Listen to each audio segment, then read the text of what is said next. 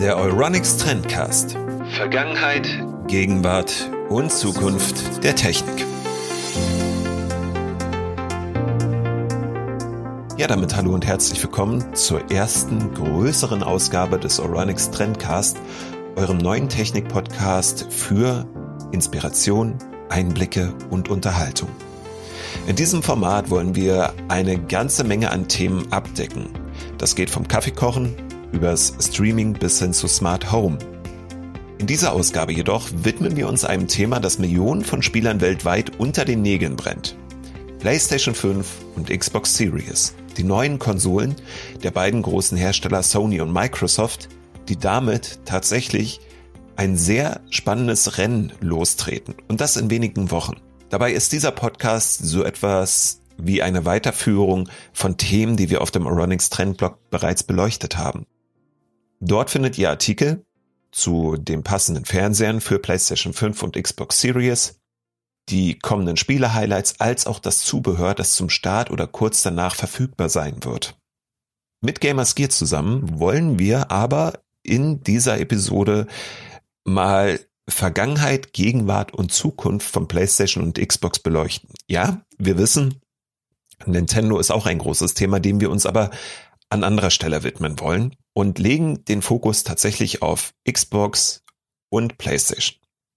Durch diese Episode werden euch zwei Redakteure führen. Zum einen ich, Daniel. Ich bin Trendblog-Redakteur seit eineinhalb Jahren und beschäftige mich vor allen Dingen mit Fotografie, mit Smartphones und mit E-Mobilität habe allerdings auch einen Background, was Videospiele angeht, weil ich seit 13 Jahren für verschiedene Online- und Printmagazine Zuarbeiten erledige und Artikel schreibe, als auch für zwölf Jahre im Einzelhandel gearbeitet und Videospiele dort verkauft habe. Und zum anderen wäre das ein geschätzter Kollege, der bei Gamersgear arbeitet, dem YouTube-Kanal von Euronics über Gaming-Hardware, wo alles auseinandergenommen wird, was eine Taste oder ein Panel hat. Und ja, an dieser Stelle darf ich denjenigen begrüßen, der Gamers Gear führt, und das wäre Dansen. Hallo Dansen. Grüß dich, Daniel. Einen wunderschönen guten Tag. Ich hätte gleich mal eine Einstiegsfrage an dich, weil das etwas ist, was mich interessiert, und zwar, hast du Bock auf die neuen Konsolen? Also ich kann's wirklich kaum abwarten. Ich habe ja beide Konsolen vorbestellt und ich bin mega heiß drauf, das wirklich dann live mal zu testen. Gut, also das heißt, du guckst jetzt schon, wann kommt die Konsole, wann darfst du sie das erste Mal auspacken, nimmst alle Infos mit oder bleibt das für dich so eine kleine Blackbox, dass du sagst, okay, du hast genug Infos mitbekommen, jetzt abwarten, gespannt und sich dann überraschen lassen, so wie das Gerät zu Hause steht? Also ich stelle mich tatsächlich noch nicht ans Fenster und warte, bis der Postbote hier mir die Konsolen vorbeibringt. Aber ich gucke natürlich im Internet schon nach Informationen über die Konsolen. Lass mir da aber so ein bisschen Spielraum, weil ich will mir nicht ganz den Spaß verderben und natürlich noch viel selber entdecken. Und das ist halt für mich auch immer so das Thema oder das, was den Reiz der Konsolen ausmacht. Ich will viel selber entdecken und das dann halt auch selber erleben. Das heißt also, du hast auch noch nicht davon gelesen, dass Microsoft ein nettes Halo Easter Egg versteckt hat? Nee, das habe ich noch nicht gehört. Das höre ich jetzt zum ersten Mal. Ja. Äh, ich bin gespannt. Also ich, ich, die Information reicht mir auch schon. Vielleicht finde ich's. Ich drücke dir die Daumen. Du kannst dich ja da melden, so wie du es gefunden hast. Wenn nicht, frag einfach noch, noch mal nach oder ja, frag das Internet. Wenn ich dir jetzt sagen durfte, wie ich das einschätze mit den Konsolen, ich bin vorsichtig gespannt. Mhm. In dem Sinne, dass ich sage, okay, so ganz hat mich der Hype jetzt noch nicht abgeholt, aber ich vertraue darauf, dass beide Hersteller wissen, was sie tun und mich in den kommenden Jahren dann mit ihren Konsolen noch abholen.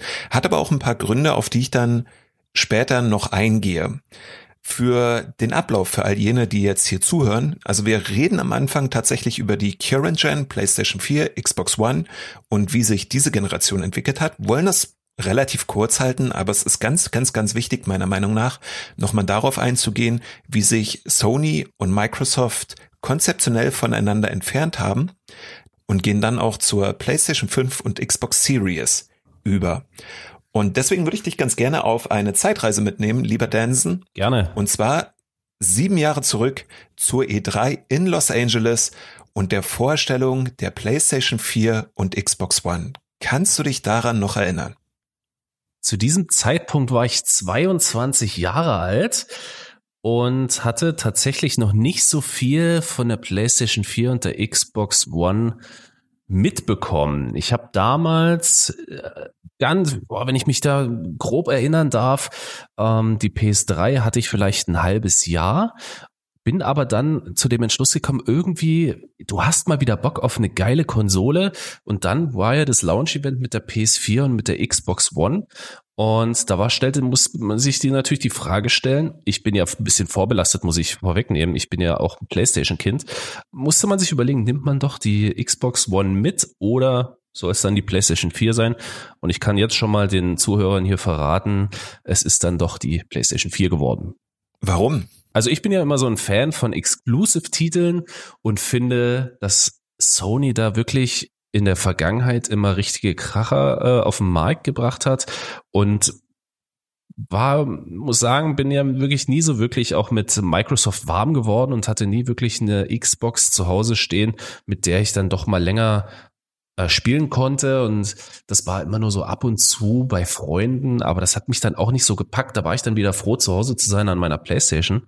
Und von daher bin ich halt da wirklich so gebrandmarkt und leg da großen Wert und großes Augenmerk und natürlich schau mir auch dann mehr die Seite von Sony an, anstatt von Microsoft. Die E3 2013 habe ich noch für ein anderes Unternehmen gearbeitet und Videospiele verkauft. Das Unternehmen hat auch ausschließlich Videospiele, Peripherie, Konsolen verkauft. Mhm. Und entsprechend gehörte das damals zu meinem Arbeitsgebiet, mich damit auseinanderzusetzen, was die beiden Hersteller nun der Öffentlichkeit zeigen. Und die E3, die Sony ja bereits 1995, meine ich, gerockt hatte in Los Angeles, in dem damals ein Manager auf die Bühne kam, hat halt 299 gesagt. Das war der Preis der ersten PlayStation in Amerika.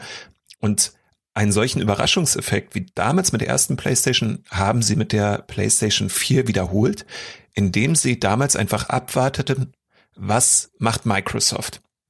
Und die hatten sich damals massiv in die Nesseln gesetzt mit einem Konzept, das seiner Zeit weit voraus war. Ne? Also die Konsole sollte ständig online sein. Das war eine Voraussetzung, um Physikberechnungen beispielsweise auslagern zu können. Der Gebrauchtspielhandel sollte nicht trockengelegt, aber reglementiert werden aus der Überlegung heraus, dass wenn man dort eingreift, die Hersteller mehr davon hätten, wenn Spiele erneut verkauft werden. Sprich, die Titel wurden an die jeweilige Konsole gebunden, auch die physischen Kopien. Und dann kam noch dazu, dass Microsoft genau, also gegenteilig zu Sony handelte und nicht so viele gute Exclusives vorweisen konnte. Wenn du jetzt sagst, dass du ja PlayStation 3 damals dein eigen nanntest, erinnerst du dich ja vielleicht an solche Serien wie Uncharted oder The Last of Us, was im letzten Jahr der PlayStation erschienen ist, ja. der PlayStation 3, als die, die einzige Heimkonsole auf dem Markt war von Sony, die mhm. einzige aktuelle. Und Microsoft hatte neues Forza, Rise, Son of Rome, das fantastisch aussah, aber mehr eigentlich nicht konnte. Und dann war das eigentlich auch schon vorbei. Dann war es vorbei, weil es kam ja auch, wenn ich mich so daran erinnere, schon ewig kein Halo-Teil mehr, richtig? Mm, doch, der ist angekündigt worden. Und zwar mit Halo 5, der kam dann 2015, möchte ich meinen. Also sie haben ansonsten tatsächlich jetzt nicht so viel gehabt. Gears of War ist auch angekündigt worden damals, allerdings von einem anderen Hersteller. Also die großen Xbox-Marken Halo und Gears of War sind ja in die Obhut neuer Studios gegangen, auf der Xbox 360 mit Halo 4 bereits. Und dann hast du noch für Rennspiel-Enthusiasten sicherlich eine schöne Nummer, aber irgendwo auch so ein bisschen nischig, Forza Motorsport. Ich bin auch tatsächlich ein Fan von äh, Forza. Also es hat mir vor allem der, wenn wir jetzt mal wieder in die Zukunft, äh, hier in die Gegenwart zurückkommen, Forza äh, Horizon 4 ist schon geil. Aber muss ich sagen, spiele ich doch nicht auf der Konsole, sondern am Computer. Genau, darauf gehen wir dann gleich noch ein, weil was besonders interessant war, also ich erwähnte ja, ich habe für ein Unternehmen gearbeitet, das Videospiele und Konsolen verkauft. Und ich kann mich mhm. daran erinnern, dass wir einige Xbox One bekamen. Die ist auch ein oder zwei Wochen vor der PlayStation 4 in Europa erschienen. es hat so gut wie niemanden interessiert. Also eigentlich ist ja immer die Vorstellung davon, es kommt eine neue Konsolengeneration raus. Alle sind so hyped, dass sie dir die Geräte, ob es jetzt nun viele neue Spiele gibt oder nicht, aus dem Regal reißen und vollkommen geflasht sind von Grafik, Sound, den neuen Möglichkeiten, die diese Konsole eröffnet. Mhm. Und das war bei Microsoft einfach nicht der Fall. Also das Bundle mit Konsole, Controller und damals noch der Kinect-Kamera ist wie Blei in den Regalen liegen geblieben. Ja, richtig. Während Sony mit der PlayStation 4, bei der sie die Kamera damals still und heimlich ausbandelten, um den Preis senken zu können, auch eine kleine Fußnote dabei. Mhm, ist clever. Dutzendfach vorbestellten. Ja, es war wirklich clever. Es war ein guter Schachzug. Und ich hatte mich damals auch entscheiden wollen zwischen beiden Konsolen und habe statt der Xbox One mir die PlayStation 4 damals gegönnt und war am Anfang auch begeistert.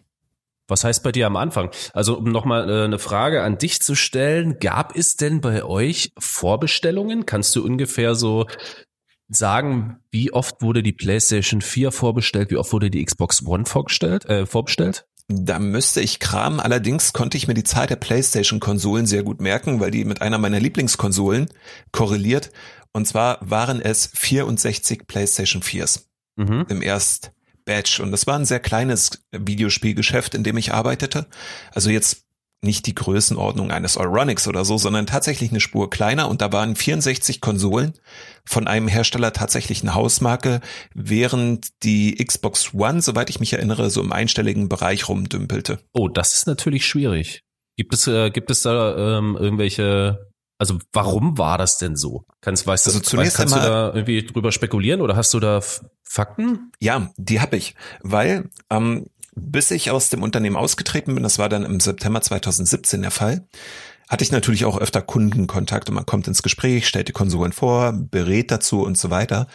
Und diese E3-Pressekonferenz von 2013 hat Microsoft für den gesamten Konsolenzyklus geschadet. Also wenn du dann ins Gespräch gekommen bist mit Spielern, die Bock haben, sich eine der beiden Konsolen zuzulegen, kam dann immer gleich, ja, aber ich muss ja dafür online sein und ich kann ja gar nicht mehr meine Spiele verkaufen oder an Freunde ausleihen, wenn ich das möchte auf der Xbox, deswegen würde ich gerne die Playstation nehmen.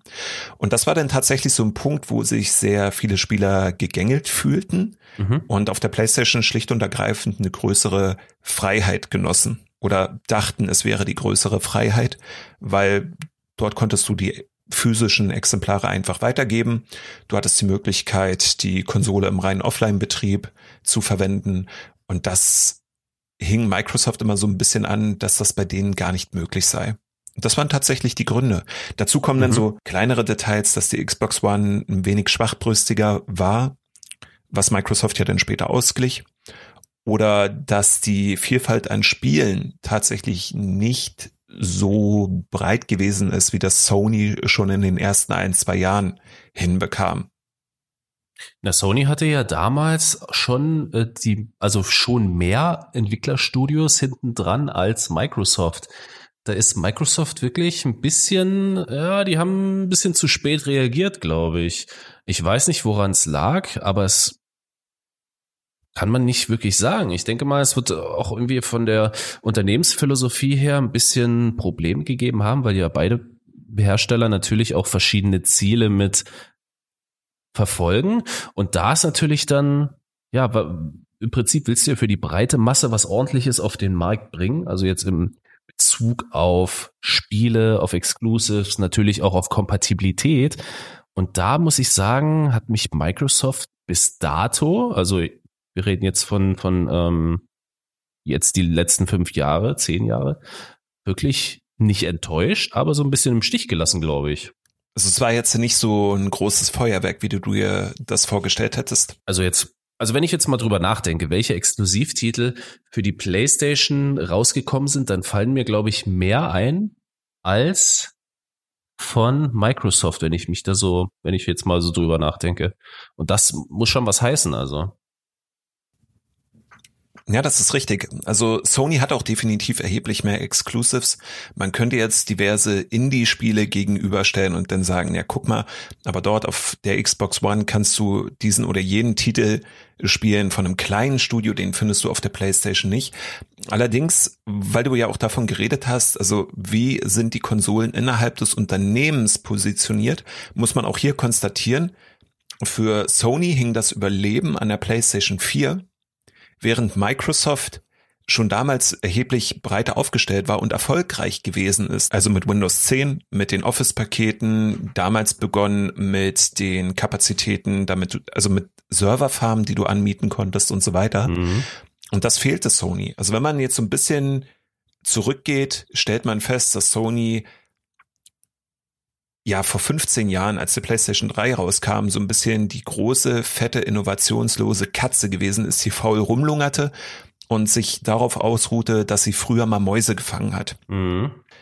Das ist Sony zur PlayStation 3 Zeit insofern zum Verhängnis geworden, als dass damals Microsoft mit einer sehr frischen Konsole der Xbox 360 durchgestartet ist, hatte ein Jahr früher begonnen, HD-Spiele auf den Markt zu bringen, war mit der Architektur erheblich näher am PC dran, so dass die Entwickler sehr viel schneller das Potenzial ausschöpfen konnten, während Sony mit einer eigenen Struktur, dem Cell-Prozessor von IBM und irgendwelchen Limitierungen, die den Entwicklern gar nicht schmeckten, tatsächlich viele Studios am Anfang vergraulte und die Konsole für 600 Euro im Markt positionierte, die erste PlayStation 3, während Microsoft mit der Xbox 360 schon Gewinn einfahren konnte, nur durch den Verkauf der Hardware. Auch das jetzt für diejenigen, die jetzt nicht ganz so tief im Konsolen- und Spielebusiness drinne stecken. Ähm, es gilt das Gillette-Prinzip. Die Konsole oder den Rasierer, um jetzt die Analogie beizubehalten, verkaufe ich günstiger und mit einem geplanten Verlust um mir dann über die Spiele oder Klingen das Geld wieder reinzuholen. Die sind damit kompatibel, die laufen darauf, darüber mache ich am Ende nicht nur meinen Umsatz, sondern auch meinen Gewinn.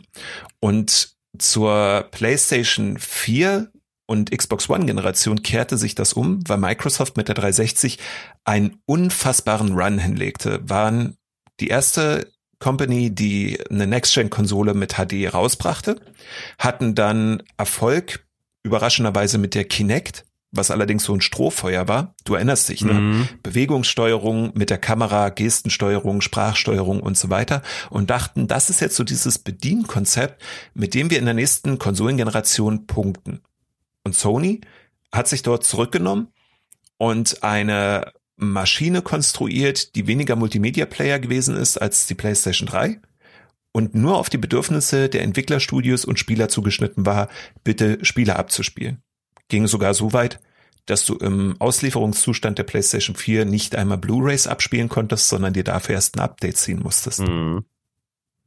Und weil Microsoft so träge war, kam ihnen zugute, dass sie einen Wechsel an der Führungsspitze hatten. Und zwar wurde Steve Ballmer, noch ein Urgestein aus den 90er Jahren, durch Satya Nadella abgelöst. Vielleicht kennst du den guten Herrn. Nee, sagt mir gar nichts.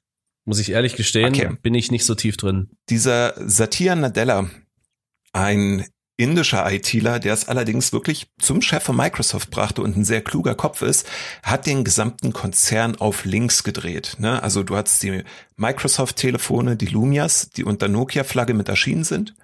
Dann ist das Microsoft Office Business umstrukturiert worden. Die Einstiegshürden für diese schon erwähnten Online-Server sind herabgesenkt worden und sie haben halt mitbekommen, okay, wir haben hier eine strauchelnde Plattform, die Xbox, und der müssen wir irgendwie zum Erfolg verhelfen. Und er ist 2014 an die Spitze des Konzerns gekommen und ab dem Zeitpunkt merkst du, Beginn bei Microsoft, etwas zu arbeiten, was sich heute erst auszahlt. Ähm, aber was hat denn Satya Nadella jetzt in Bezug auf die Xbox ähm, besser gemacht als sein Vorgänger? Also zunächst einmal, sie haben halt geschaut, wo kann Sony nicht punkten. Bei den Exclusives, ganz klar, lag Sony vorn und zwar von Tag eins an. Mhm. Dort konnte man sie überhaupt nicht stellen.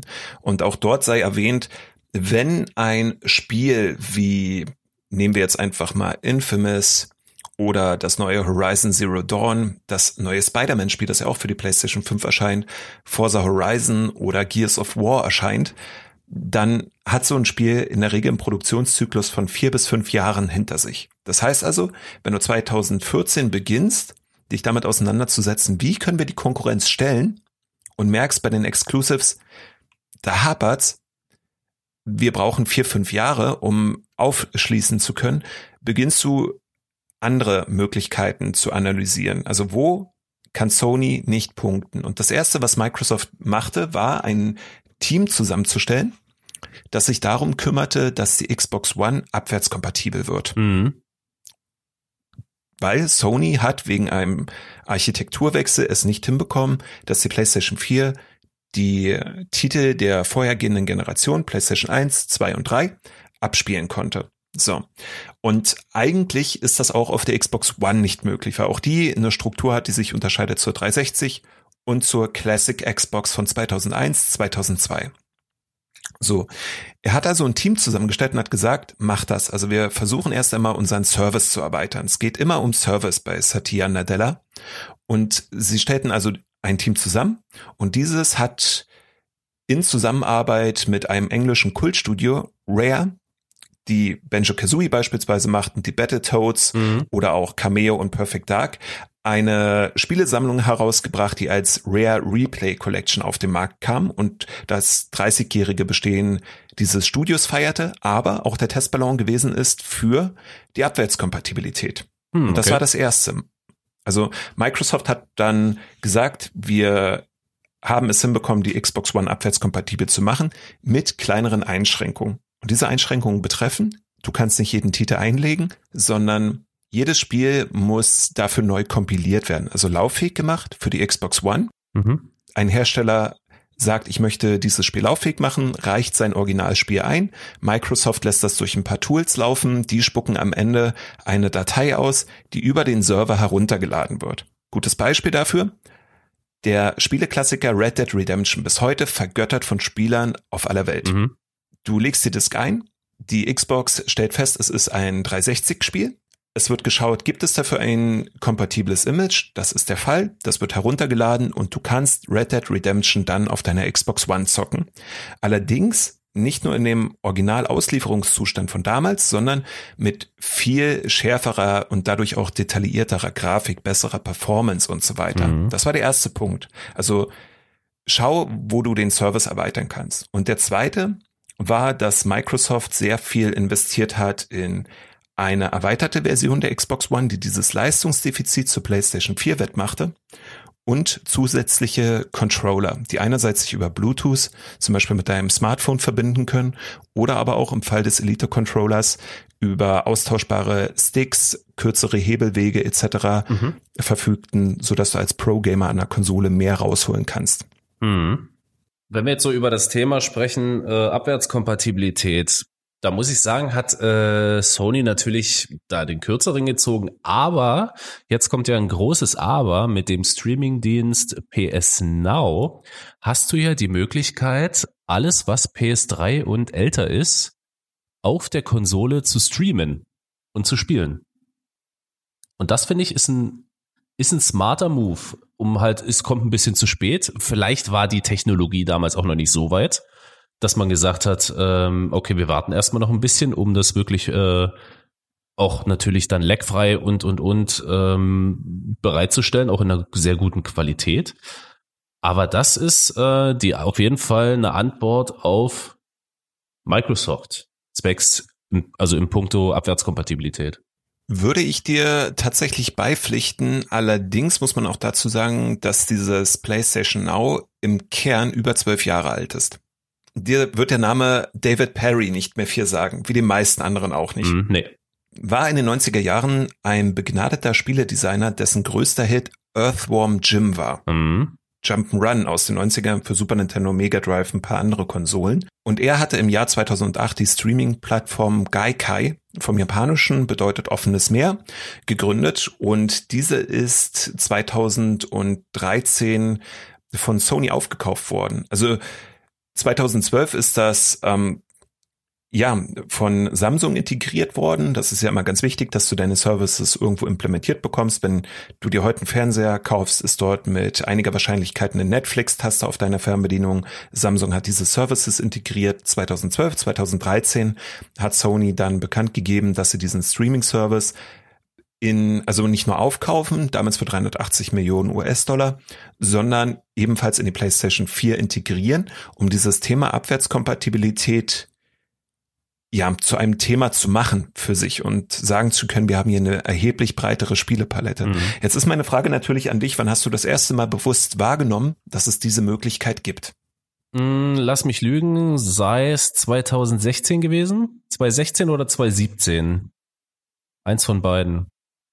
Das war so die Zeit, da habe ich mich mal so ein bisschen mehr mit diesen ganzen Streaming-Diensten ähm, auseinandergesetzt. Dann hatte, ich weiß gar nicht, wann das war, aber Nvidia hatte auch nochmal ihren Streaming-Dienst vorgestellt und da kam mir auch in Sinn, hm, müsste ja theoretisch auch noch äh, von Sony geben, weil davon hatte ich mal was gehört und habe mich da mal ein bisschen schlau gemacht.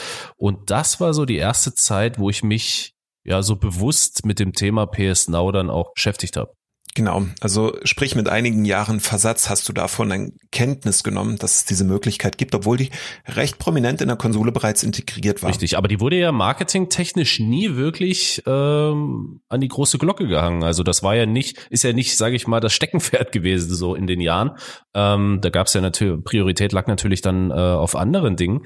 Aber ich finde es jetzt äh, ganz cool, dass es sowas gibt und auf jeden Fall eine sehr, sehr geile Möglichkeit, halt auch nochmal alte Klassiker wieder neu zu erleben, ne? Genau, aber auch hier wieder die Erfahrung, die ich machte im Einzelhandel.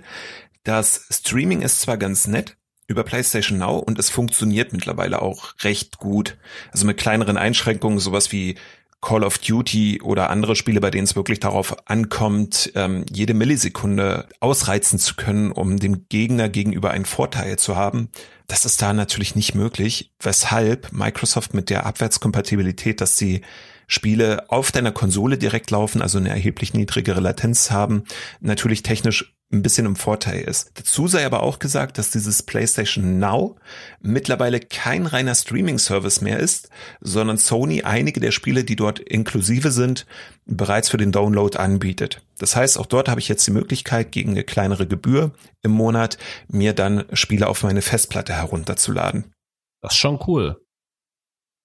Also weiß ich gerade aber auch nichts mehr, was ich dazu sagen soll. Also das ist schon, ähm, das ist halt schon sehr, sehr, sehr, sehr nice. Ich meine, man hat ja diese verschiedenen Abonnement äh, mit PlayStation Plus und halt PS Now. Mhm. Du kriegst ja bei beiden Abonnement-Sachen kriegst du ja irgendwas für die Konsole, was du halt dir runterladen kannst, ne? irgendein digitales ähm, Item. Und ich weiß nicht, äh, du kennst dich wahrscheinlich dann auf der auf seitens Microsoft ein bisschen besser aus. Wie sieht's denn da aus? Ähm, es gibt ja Xbox Gold oder heißt das Xbox Gold? Ich glaube ja.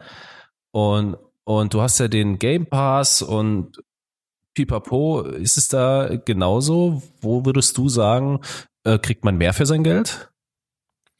Also da muss ich erst einmal trennen, weil auch dort sehr, sehr, sehr viele Begriffe gegeneinander laufen. Das versucht Microsoft jetzt so ein bisschen zu korrigieren. Aber zunächst einmal gibt es verschiedene Abonnements, die PlayStation anbietet. Das ist PlayStation Plus. Das ist dieser Zugriff auf die Online-Spiele, ne, dass ich halt FIFA, Call of Duty oder alles andere auch online gegen Spieler spielen kann. Genau. Bezahle ich diese Gebühr dafür nicht, habe ich nicht die Möglichkeit, online zu spielen. Das heißt, ich brauche diese Mitgliedschaft dafür. Ähm, bei diesem Service gibt es im Monat zwei Spiele gratis. Das war früher ein bisschen mehr, ist allerdings abgeschafft worden, weil PlayStation 3, PlayStation Vita als Vorgängerkonsolen nicht mehr interessant genug sind für Sony. Dann PlayStation Now, wie du es richtig gesagt hast, das ist eigentlich ein Streaming-Service, hat mittlerweile auch den Vorteil, dass ich mir einige der Titel downloaden kann. Also bei Sony sind es im Wesentlichen diese beiden Services. Gibt einige Titel, Final Fantasy Online beispielsweise, Elder Scrolls Online, wo ich dann natürlich auch nochmal Mitgliedschaften verpflichtend oder optional abschließen kann. Aber im Wesentlichen ist das erst einmal das, was Sony anbietet. Diese beiden Plattformen. Also PlayStation Plus, PlayStation Now. Bei Microsoft, ja, fasert sich das etwas aus. es begann mit Xbox Live Gold. So heißt es korrekterweise. Ah, okay, ja, Entschuldige. Das, das benötigst du, damit du online spielen kannst. Ja. Genauso wie bei Sony. Du kriegst im Monat vier Spiele gratis, gratis in Anführungszeichen gesetzt, weil du bezahlst ja am Ende etwas für den Service, aber das ist so eine Dreingabe, die du erhältst. Mhm. Und das sind immer zwei Titel für die Xbox One und zwei für die Vorgängerkonsolen Xbox 360 und Classic Xbox. So, das ist das eine, Xbox Live Gold. Dann gibt es noch den Xbox Game Pass. Das ist Netflix für Spiele. Alle Titel, die Microsoft von den sogenannten First und Second Party Studios hat, also das, was unter den Xbox Studios läuft, ist dort drinne, plus um die 200 Titel mittlerweile von verschiedenen Anbietern und dieses Angebot wechselt auch. Alle also jeden Monat kommen neue Spiele dazu. Es gibt auch ein paar Abgänge und so weiter. Und dann gibt es noch den Xbox Game Pass als Game Pass for Windows, damals noch vermarktet, heißt mittlerweile Xbox Game Pass ist als Marke zusammengeführt worden. Das ist dieses Netflix für Spiele auf Windows. Und wenn du alles drei zusammen bundeln möchtest, kommt das vierte ins Spiel und das ist der Game Pass Ultimate, wo du sowohl die Online-Mitgliedschaft als auch Game Pass Services mit dabei hast für PC und Xbox plus seit September xCloud, das ist ein Streaming-Service von Microsoft, dass du dann direkt auf deinem Smartphone beispielsweise Spiele streamen kannst, ohne dass du eine eigene Xbox benötigen würdest. Ah, das ist schon mal eine Menge, ey. da muss man erstmal als Nutzer durchsteigen, was da, was man da überhaupt braucht für seine Bedürfnisse. Ja, das ist tatsächlich ein großes Problem. Erst einmal zu durchdringen, was möchte Microsoft damit? Ähm, man fährt am besten damit, meiner Meinung nach, sich den Game Pass Ultimate zu holen, weil dann hast du die ganzen Spiele inklusive und kannst die auch online spielen. Du kriegst auch diese Gratisbeigaben jeden Monat mit dabei, Vergünstigungen im Shop. Und es ist vollkommen egal, ob du das jetzt auf Xbox, PC oder deinem Smartphone spielen möchtest. Du hast überall Zugriff auf deine Spiele. Kostet im Monat ungefähr 15 Euro. Wobei es auch dort Angebote gibt zu bestimmten Hochzeiten. Und ich denke mal, wir werden das im November dann zum Launch der Xbox Series sehen, wo du dann erhebliche Vergünstigungen bei diesem Angebot bekommst. Stimmt, ja. Meiner bescheidenen Meinung nach erhält man bei Microsoft, was jetzt die Masse angeht, erheblich mehr als bei Sony. Ob das jetzt qualitativ ebenbürtig ist, das hängt ja dann auch so ein bisschen vom Spielegeschmack ab. Also wir kommen ja später vielleicht nochmal drauf zu sprechen, auf das Thema ähm, Geschäftsmodelle. Und wenn ich jetzt hier nochmal das Ganze zusammenfassend ver äh, vergleiche, also PlayStation Plus, ähm, Game Pass und so weiter, fährt ja Sony eine komplett andere Philosophie als als Microsoft. Bei Microsoft heißt es ja, ich will immer und überall kompatibel sein und die Spiele sollen sowohl auf den Konsolen als auch auf dem Rechner, Smartphone, wie auch immer laufen. Und bei Sony ist es ja dann mal so ein bisschen was anderes. Ähm, die rühmen sich ja wirklich mit diesen Exklusivtiteln, mit den ganzen Entwicklerstudios, mit denen die zusammenarbeiten.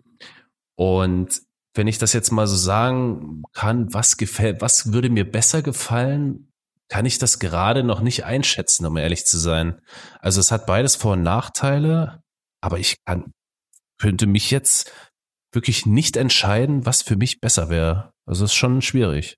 Da habe ich für mich tatsächlich ausgemacht, dass mich Sony mit der PlayStation 4 nur noch in einem einzigen Punkt abholt, den Microsoft mir nicht bieten kann. Und das ist VR. Mhm. Das ist auch ein sehr interessantes Thema. VR habe ich tatsächlich so auf der PlayStation nicht wirklich erlebt, nur auf PC. Ich habe ja auch gehört, äh, jetzt zur neuen Generation Konsolen, zur Xbox Series und zur PlayStation 5, dass Microsoft da so ein bisschen struggelt mit ihrer VR-Geschichte. Ob die überhaupt VR-technisch was machen wollen oder nicht, habe ich nicht mitbekommen. Ich weiß, dass sich Sony so ein bisschen drum kümmert, aber so noch ein bisschen bedeckt hält. Aber so, ich bin gespannt, was da kommen wird. Aber äh, was PlayStation 4 angeht, muss ich sagen, VR nie wirklich mitgenommen. Aber ich muss sagen, designtechnisch gefällt mir die Brille und die äh, Controller, die du dazu kriegst, schon ganz gut. Also sieht schon ganz cool aus. Ja, für mich war das tatsächlich so ein Must-Have. Also ich habe dann innerhalb der Generation, kommen wir jetzt auch gleich noch drauf, auf eine PlayStation 4 Pro gewechselt und mir dann auch die Brille mitgenommen, weil die kriegst du auch alle paar Wochen im Angebot für 200 Euro mit einem Haufen Spiele und es war vor drei Jahren mittlerweile, die ich, vor drei Jahren habe ich mir das gekauft, das günstigste Einstiegsangebot für VR, so dass man sagen kann, okay, ich gebe jetzt diese 200 Euro aus, weil die Konsole selber besitze ich ja bereits und möchte dann einfach mal gucken, ist das was für mich oder nicht? Und ich muss halt ganz ehrlich sagen, ja, ist es. Also ich ertappe mich öfter dabei, wie ich in solchen Klassikern wie Elder Scrolls Skyrim, mhm. also Elder Scrolls 5 Skyrim, einfach bloß durch die Botanik laufe und mich daran ergötze, dass man ein Gefühl dafür bekommt, wie mächtig die Festungen sind, wie hoch die Berge und so weiter in Drive Club beim Fahren direkt in die Kurve reinschauen kann oder sich dann halt auch mal gepflegt gruselt bei Resident Evil 7. Ne? Also ganz vorsichtig um Ecken schaut oder jetzt erst vor zwei Wochen gezockt, in Star Wars Squadrons sich in so ein X-Wing zwängt und dann durchs All düst, um irgendwelche TIE Fighter dort abzuknallen. Es ist vollkommen irre. Die Qualität ist verbesserungswürdig, keine Frage, merke ich auch, ohne dass ich im Vergleich jetzt zu anderen VR-Brillen habe. Aber das war für mich so etwas, wo ich sage, okay, das bietet mir Microsoft nicht und deshalb behalte ich auch meine PlayStation 4. Mhm. Was, äh, was schafft denn die VR-Brille von äh, Sony? Ist das Full HD, 60 FPS? Äh, Nein. Okay, also wie, wie sehen da die Specs aus? Was, was schaffst du oder wie ist das Erlebnis denn? Also du kriegst ein Bild ähm, von 960 mal 1080 Pixeln Aha. für pro Auge. Ne, also zusammengenommen ist das dann tatsächlich Full HD. Das wird einfach horizontal, ähm, nee, in der, doch in der horizontalen wird es einmal gesliced, ein Bild auf links, das andere auf rechts mhm. und das alles mit einer Bildwiederholungsfrequenz von 120 Hertz, so dass das auch flimmerfrei ist. Allerdings, und das ist halt die große Einschränkung, es sind halt nur 90 Grad im Field of View. Das heißt, es ist so ein bisschen Schwimmbrillenmäßig. Ah, okay. Hm. Aber es ist trotzdem eine irre Erfahrung. Klar, definitiv. Also wer halt Bock auf immersives Gameplay hat, der wird bei einer VR-Brille auf jeden Fall belohnt. Und dann mal sehen. Also vielleicht kommt ja eine neue Brille zur Next Gen. Vielleicht sagt Microsoft, ey, vielleicht kommt ihr einfach out of the blue mit einer VR-Brille um die Ecke und es flasht alle. Weiß man nicht. Kann man nur spekulieren. Muss man mal gucken, bei denen ist ja auch gerade so ein bisschen die Portokasse locker, so dass du daraus alle möglichen Studios sich einverleiben und ja. da kommen wir dann auch nochmal ja, darauf ja, zu sprechen. Also genau. du merkst, wir haben noch, wir haben noch, wir haben jetzt noch eine ganze Menge genau. vor uns. Genau, also was dort erst einmal wichtig ist, ähm, also es gibt sehr viele verschiedene Services, die Microsoft und Sony auf der PlayStation 4 angeboten haben und auch immer noch anbieten. Und tatsächlich auch diese Einschätzung, dass Sony erheblich mehr Exclusives anbietet, als das bei Microsoft der Fall ist, ist jetzt nicht nur subjektives Empfinden, sondern das könntest du anhand nackter Zahlen darlegen. Dass du einfach feststellst, okay, Sony hat wesentlich mehr Spiele, die du erst einmal nur darauf spielen kannst auf der PlayStation. Ähm, auch deshalb so vorsichtig formuliert, weil sie ja mit einigen Titeln wie Horizon Zero Dawn, Death Stranding oder Detroit Become Human, wobei das nicht von einem Sony-Studio veröffentlicht ist, sondern von einem Entwickler, der sich mittlerweile abgelöst hat, Quantic Dream, mhm. herausgekommen ist. Und das heißt, dort verschwimmen tatsächlich auch so ein bisschen die Grenzen. Und was ganz schön ist, Microsoft hat allem Vernehmen nach die Verkaufszahlen der PlayStation 4 nicht erreichen können, nicht einmal im Ansatz. Die Frage ist, hat es dann dem Wettbewerb geschadet oder nicht? Was wäre da dein Empfinden? Es ist schwierig. Ähm, dadurch, dass du, oh, wie soll ich das erklären? Oder, oder mal kurz die andere Frage in, also worauf willst du damit hinaus? Ich glaube, dass ein Hersteller, der im Rückstand ist, mhm. der also zum Handeln gezwungen ist, der Risiken eingehen muss, die Branche voranbringen kann. Mhm. Und das sehe ich tatsächlich bei Microsoft. Also die haben über den Game Pass diesen Elite Controller und andere Services, die sie anbieten, Sony ordentlich eingeheizt. Auch diese Idee zu sagen, es gibt jetzt nicht nur die Xbox, auf der ihr spielen könnt, sondern auch Windows. Und wenn ihr auf Windows den Titel kauft, zum Beispiel Gears of War oder Forza Horizon, dann könnt ihr den ebenfalls auf der Xbox spielen, ohne den neu kaufen zu müssen. Mhm. Und das sind Ideen, die hätte es meiner bescheidenen Meinung nach nicht gegeben, wenn Microsoft sehr viel von der eigenen Xbox One verkauft hätte. Das ist halt immer so ein Phänomen, was, glaube ich, auch in überall in der ganzen äh, Spieleindustrie herrscht. Wenn dein Spiel funktioniert, wenn deine Konsole funktioniert, wenn die Verkaufszahlen stimmen, hältst du die Füße still, weil es funktioniert, es läuft. Da bin ich auch der Meinung und sage, Microsoft ja, den wurde so ein bisschen in den Arsch getreten und die mussten handeln. Die mussten irgendwas auf den Markt bringen, irgendwas anbieten, um natürlich das ganze Angebot attraktiver zu machen. Und ich glaube, die haben auch daraus gelernt, was man natürlich jetzt auch an der Next Gen sieht. Und ähm, da werden wir auch nochmal drauf zu sprechen kommen gleich. Aber ich muss sagen, ähm, das sollte eigentlich auch die Mentalität von Sony sein. Ich meine, Wettbewerb ist immer schön. Es gibt immer jemanden, der irgendwie die Nase vorn hat. Aber man sollte doch immer darauf bedacht oder immer darauf bestehen, einfach besser zu werden.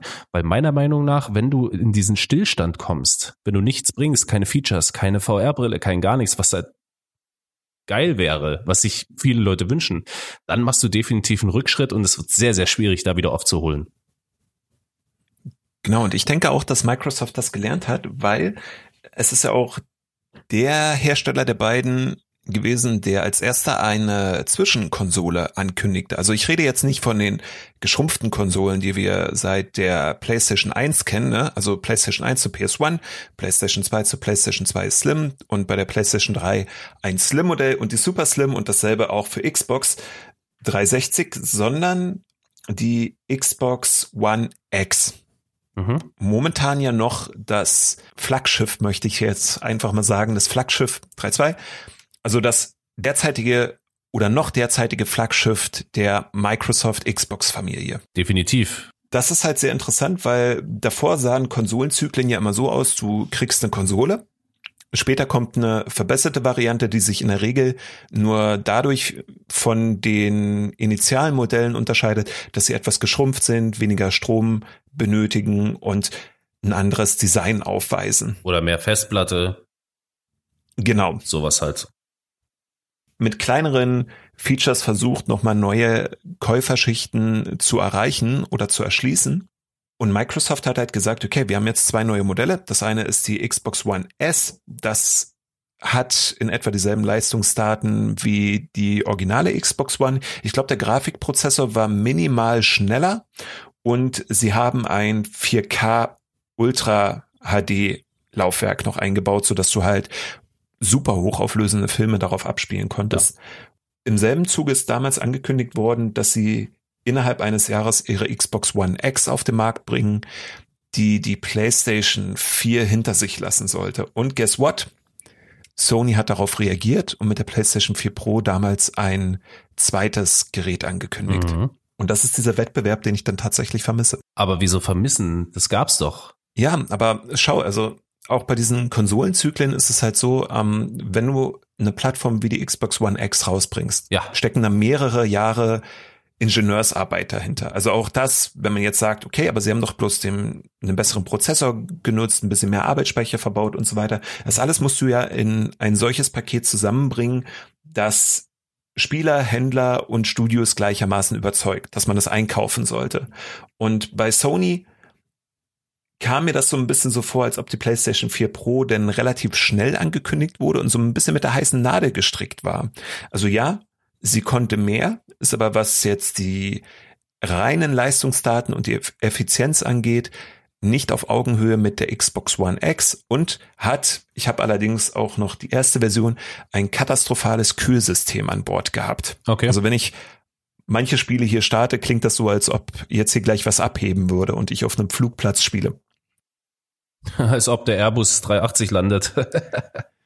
Ja, genau, genau. Und das ist eben bei Microsoft ein wenig anders, weil da merkst du halt, sie haben sich sehr viel Zeit damit gelassen, diese Konsole auf den Markt zu bringen. Und ich bin der festen Überzeugung, dass zu der Zeit, wo Satya Nadella, also 2014, mhm. zur Jahresmitte 2014, bereits ein Prototyp davon bei Microsoft rumstand und er dann gesagt hat, das ist ein Gerät, mit dem können wir uns wenigstens das Vertrauen der Hardcore-Gamer und auf die zielen wir jetzt ab, wieder zurückholen. Und tatsächlich, weil das noch so die Spätphase meines Einzelhandelsengagements war, mhm.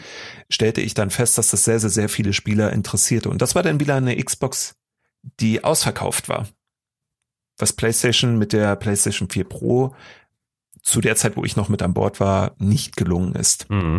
Ja, die hat also, wenn ich das mal so vergleiche, der technische Fortschritt im Vergleich zur PS4, zur PS4 Pro und zur Xbox One und zur Xbox One X, dann natürlich auch respektive auf der, auf die Xbox One S, ist natürlich bei mhm. Microsoft wesentlich besser gelungen als bei Sony. Wie du schon gesagt hast, vielleicht ein bisschen zu früh damit ähm, an den Start gegangen. Vielleicht hätte man da noch ein bisschen Nutzerfeedback, bisschen mehr Ingenieursarbeit reinstecken sollen, um da wirklich auch die Konsole halt so auf den Markt zu bringen, dass sie dann auch diesen Status von der One X dann halt auch erreichen kann. Also ausverkauft, äh, leistungsstark, mit einem ordentlichen Kühlsystem, ordentliches Gehäuse, natürlich dann die technischen Daten, die stimmen müssen.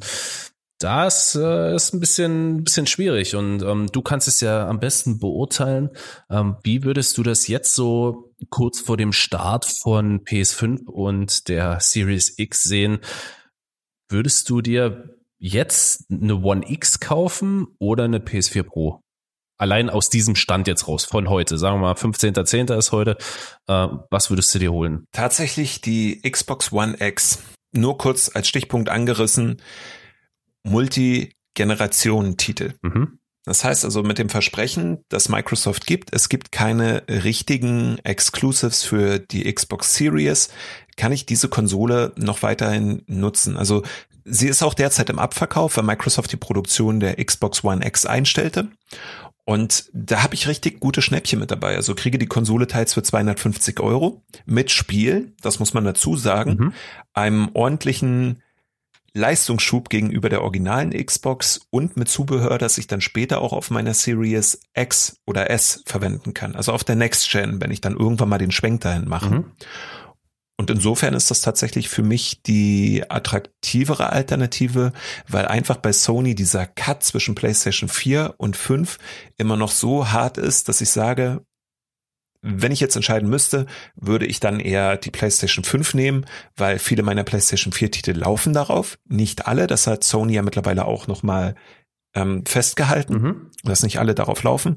Aber ich müsste mir ansonsten das Zubehör nochmal neu kaufen, die, die gesamte Peripherie neu kaufen, Titel für die PlayStation 5 oder die PS4, während Microsoft sagt, tja, du kaufst einen Xbox-Titel und der ist sowohl auf der One als auch auf der Series lauffähig und zwar mit den jeweiligen Leistungsparametern, so dass ich tatsächlich die Next-Gen-Fassung bekomme, wenn ich das in die Series einlege. Mhm. Wie schaut's bei dir aus? Sehe ich aktuell genauso. Ich bin auch jetzt so an dem Punkt, wo ich sage, was Kompatibilität und so weiter angeht, wäre die Xbox One X wahrscheinlich die bessere Wahl.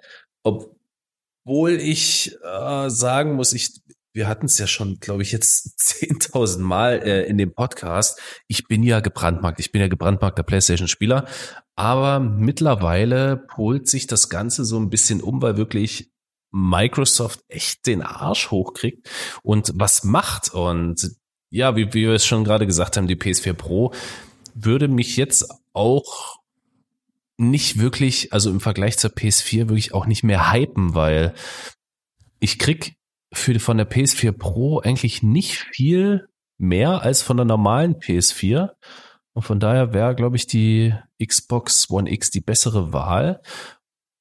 Aber sieht natürlich dann jetzt zu der Next Gen wieder anders aus. Ne? Also Next Gen werde ich mir wahrscheinlich, ich habe ich hab ja beide vorbestellt, das habe ich schon gesagt, ähm, werde aber definitiv PlayStation, ja, weiß man noch nicht. Ich will auch noch nicht so viel verraten, ja, ich, aber ich denke mal, PS5 wird da mein Favorit sein, definitiv.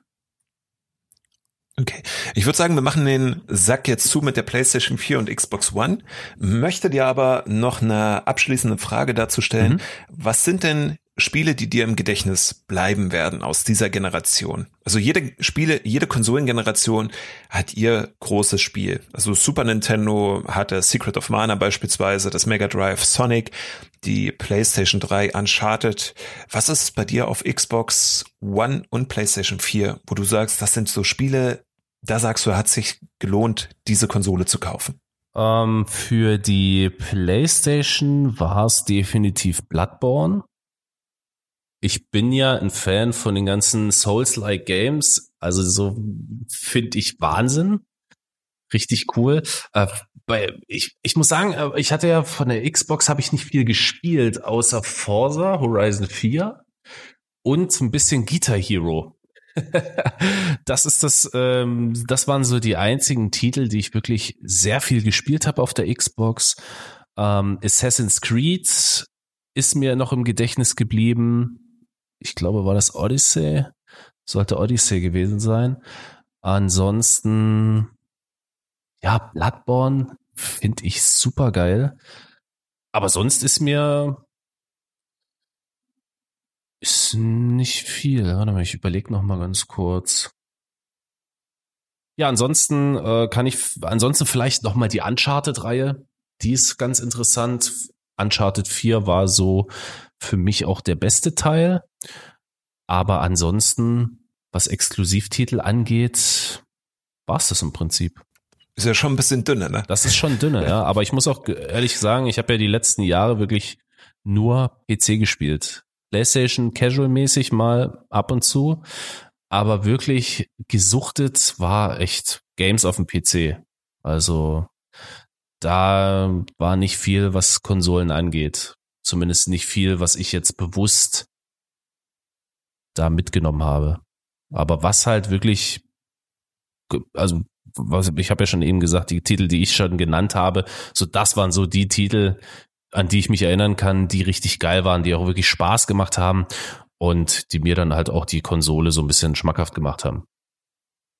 Gibt natürlich, um das zu sagen, noch viel, viel mehr, was ich wahrscheinlich verpasst habe, wo ich mir dann ein paar Monaten in den Arsch beiße, wo ich gesagt habe, hm, kann ich leider nicht mehr spielen oder bräuchte dann wieder eine PS4, um das wieder zu spielen. Aber ansonsten, obwohl, pass auf, mir fällt sogar noch was ein. Beyond Two Souls fand ich richtig cool. Ich weiß aber nicht, ob das ja. exklusiv ist. Mittlerweile nicht mehr, weil das Studio Quantic Dream von Sony aus der Verantwortung entlassen ist. Plus, also Beyond Two Souls ist ja noch auf der PlayStation 3 erschienen. Und zwar als pseudo-intellektueller Paranormal Horror. Jetzt habe ich dieses sehr komplizierte Wort, das, für das wir jetzt hier fünf Takes benötigten, auch zusammen. Mein Kaffee ist auch schon leer jetzt.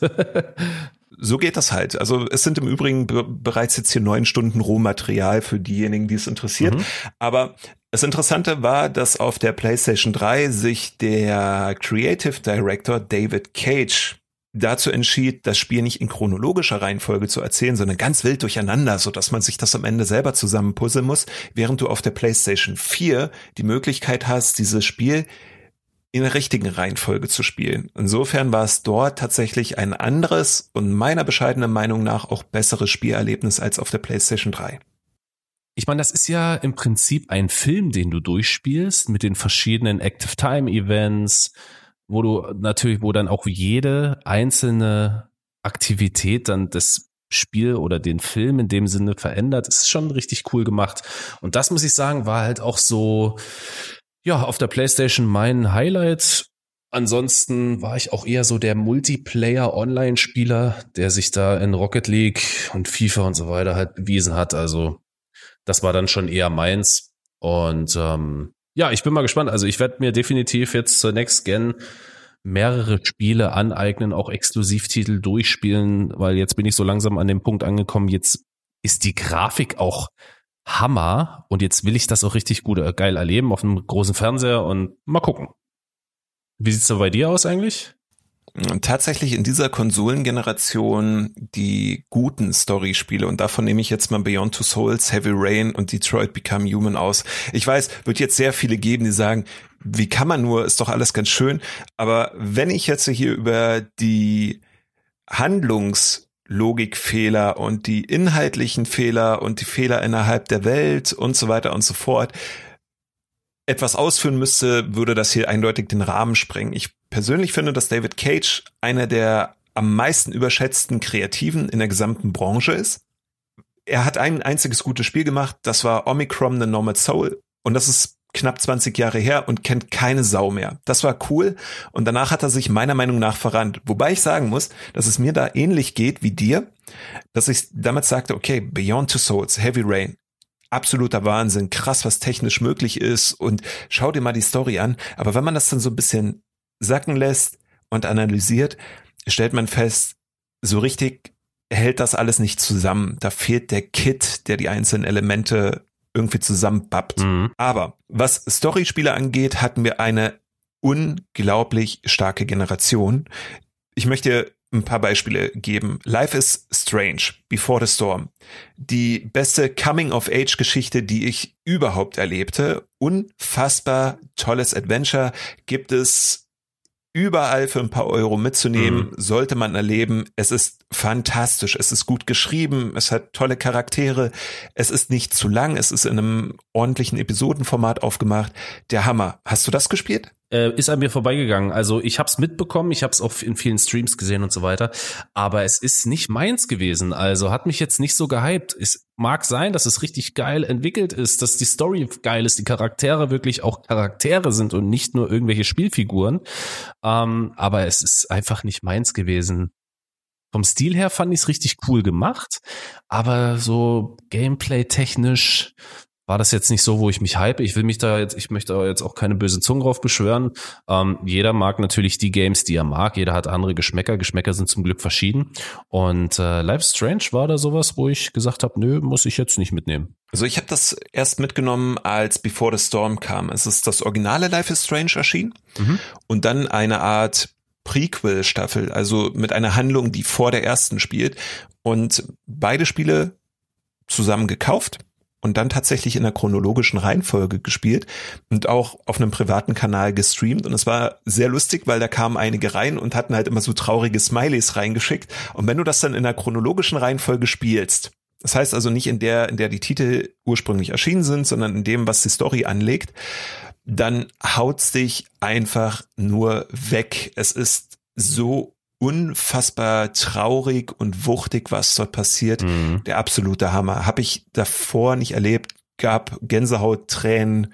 Es ist hier so ein 24er Pack Tempotaschentücher dafür draufgegangen. Absoluter Wahnsinn. Bei diesen Storyspielen bleibe ich auch ganz gerne, weil mich auf der PlayStation ja tatsächlich zwei Titel begeistern konnten. Zum einen Horizon Zero Dawn, das als Open World Spiel in einer fernen Zukunft spielt, aber den besonderen Posten eines Narrative Directors spendiert bekam. Das heißt, jemand, der dafür Sorge trägt, dass das, was an Story dort vermittelt wird, auch alles zusammenhält. Ne? Also die meisten Open-World-Spiele haben, siehe GTA, tolles Spiel, aber storytechnisch gesehen mittlerweile nicht mehr ganz so geil. Nee, ist er.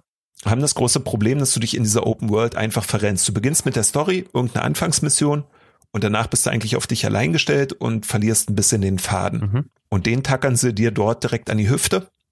Du wirst von diesem fetten roten Faden durchs Spiel geleitet und es hat eine schöne Story. Und als drittes Spiel in dieser Kategorie würde ich The Invisible Hours nennen. Das gibt es für den PC. Für die PlayStation ist ein VR-Titel, den ich am ersten mit dem Holodeck vergleiche, mit dem kleinen Unterschied, dass ihr dort als Spieler nichts beeinflussen könnt. Also man muss den Mord an Nikola Tesla aufklären auf einer kleinen verregneten Insel und wohnt einem Schauspiel bei, dass man vor- und zurückspulen kann. Man kann einzelnen Charakteren in dieser Handlung folgen und muss am Ende benennen, wer ist der Mörder. Und das ist der absolute Wahnsinn. Aber das klingt interessant, ja. Mittlerweile auch erhältlich für die Xbox und auch in 2D spielbar. Allerdings, es entfaltet seine Magie nur in Virtual Reality. So, das wären so diese Story-Spiele und auf der Xbox, weil die Plattform jetzt so ein bisschen außen vor war, Forza Horizon 3, weil es einfach neu definiert hat, wie ein Open World Raser gestrickt sein kann, um gut zu funktionieren. Mhm. Sea of Thieves, weil ich noch nie ein Online-Spiel hatte, bei dem es so auf Teamplay ankam. Auch in keinem Call of Duty, in keinem Halo, keinem Battlefield musst du so sehr mit deinem Team kommunizieren und zusammenarbeiten, wie in diesem Titel, mhm. wo du als Frei Freibeuter mit bis zu drei weiteren Personen unterwegs bist. Und, weil es mir ein bisschen am Herzen lag, die Rare Replay Collection, die ich im Zusammenhang mit der Abwärtskompatibilität bereits erwähnte, weil dort einfach Spiele dabei sind, die ich auf dem N64 und den Konsolen davor schon lieb gewonnen habe. War ein schöner Nostalgietrip. Sehr cool. Also da sind auf jeden Fall Titel, die ich auch so mitbekommen habe, aber nicht wirklich verfolgt habe. Sea of Thieves habe ich persönlich nur einmal gespielt. Das war kurz nach Release, hat mich aber auch nicht so gehypt. Also Hut ab, dass du dich da dahinter geklemmt hast und das ähm, sehr, sehr cool findest. Genau, also das waren auf alle Fälle Spiele, die bemerkenswert sind. Es gibt noch andere tolle Titel, die für sich genommen oder im Wertungsdurchschnitt bei den Verkaufszahlen einen außerordentlichen Impact hatten. Aber das ist ja dann auch so ein bisschen jetzt unsere persönliche Sicht darauf. Ja, also logisch. Wenn ich jetzt so in mein Regal rüberschaue, dort stehen erheblich mehr Xbox und PlayStation Titel als eben gerade genannt wurden. Aber das wären jetzt so ein paar Highlights, die wir, glaube ich, recht willkürlich rausgenommen hätten. Ja. Wenn wir jetzt hier auf Technik, Sound, Gameplay, Überraschungen und so weiter eingehen würden, könnten wir das jetzt hier noch ellenlang fortsetzen. Aber wir haben ja das große Glück, dass wir sehr viele dieser Spiele auf der kommenden Konsolengeneration auch zocken können.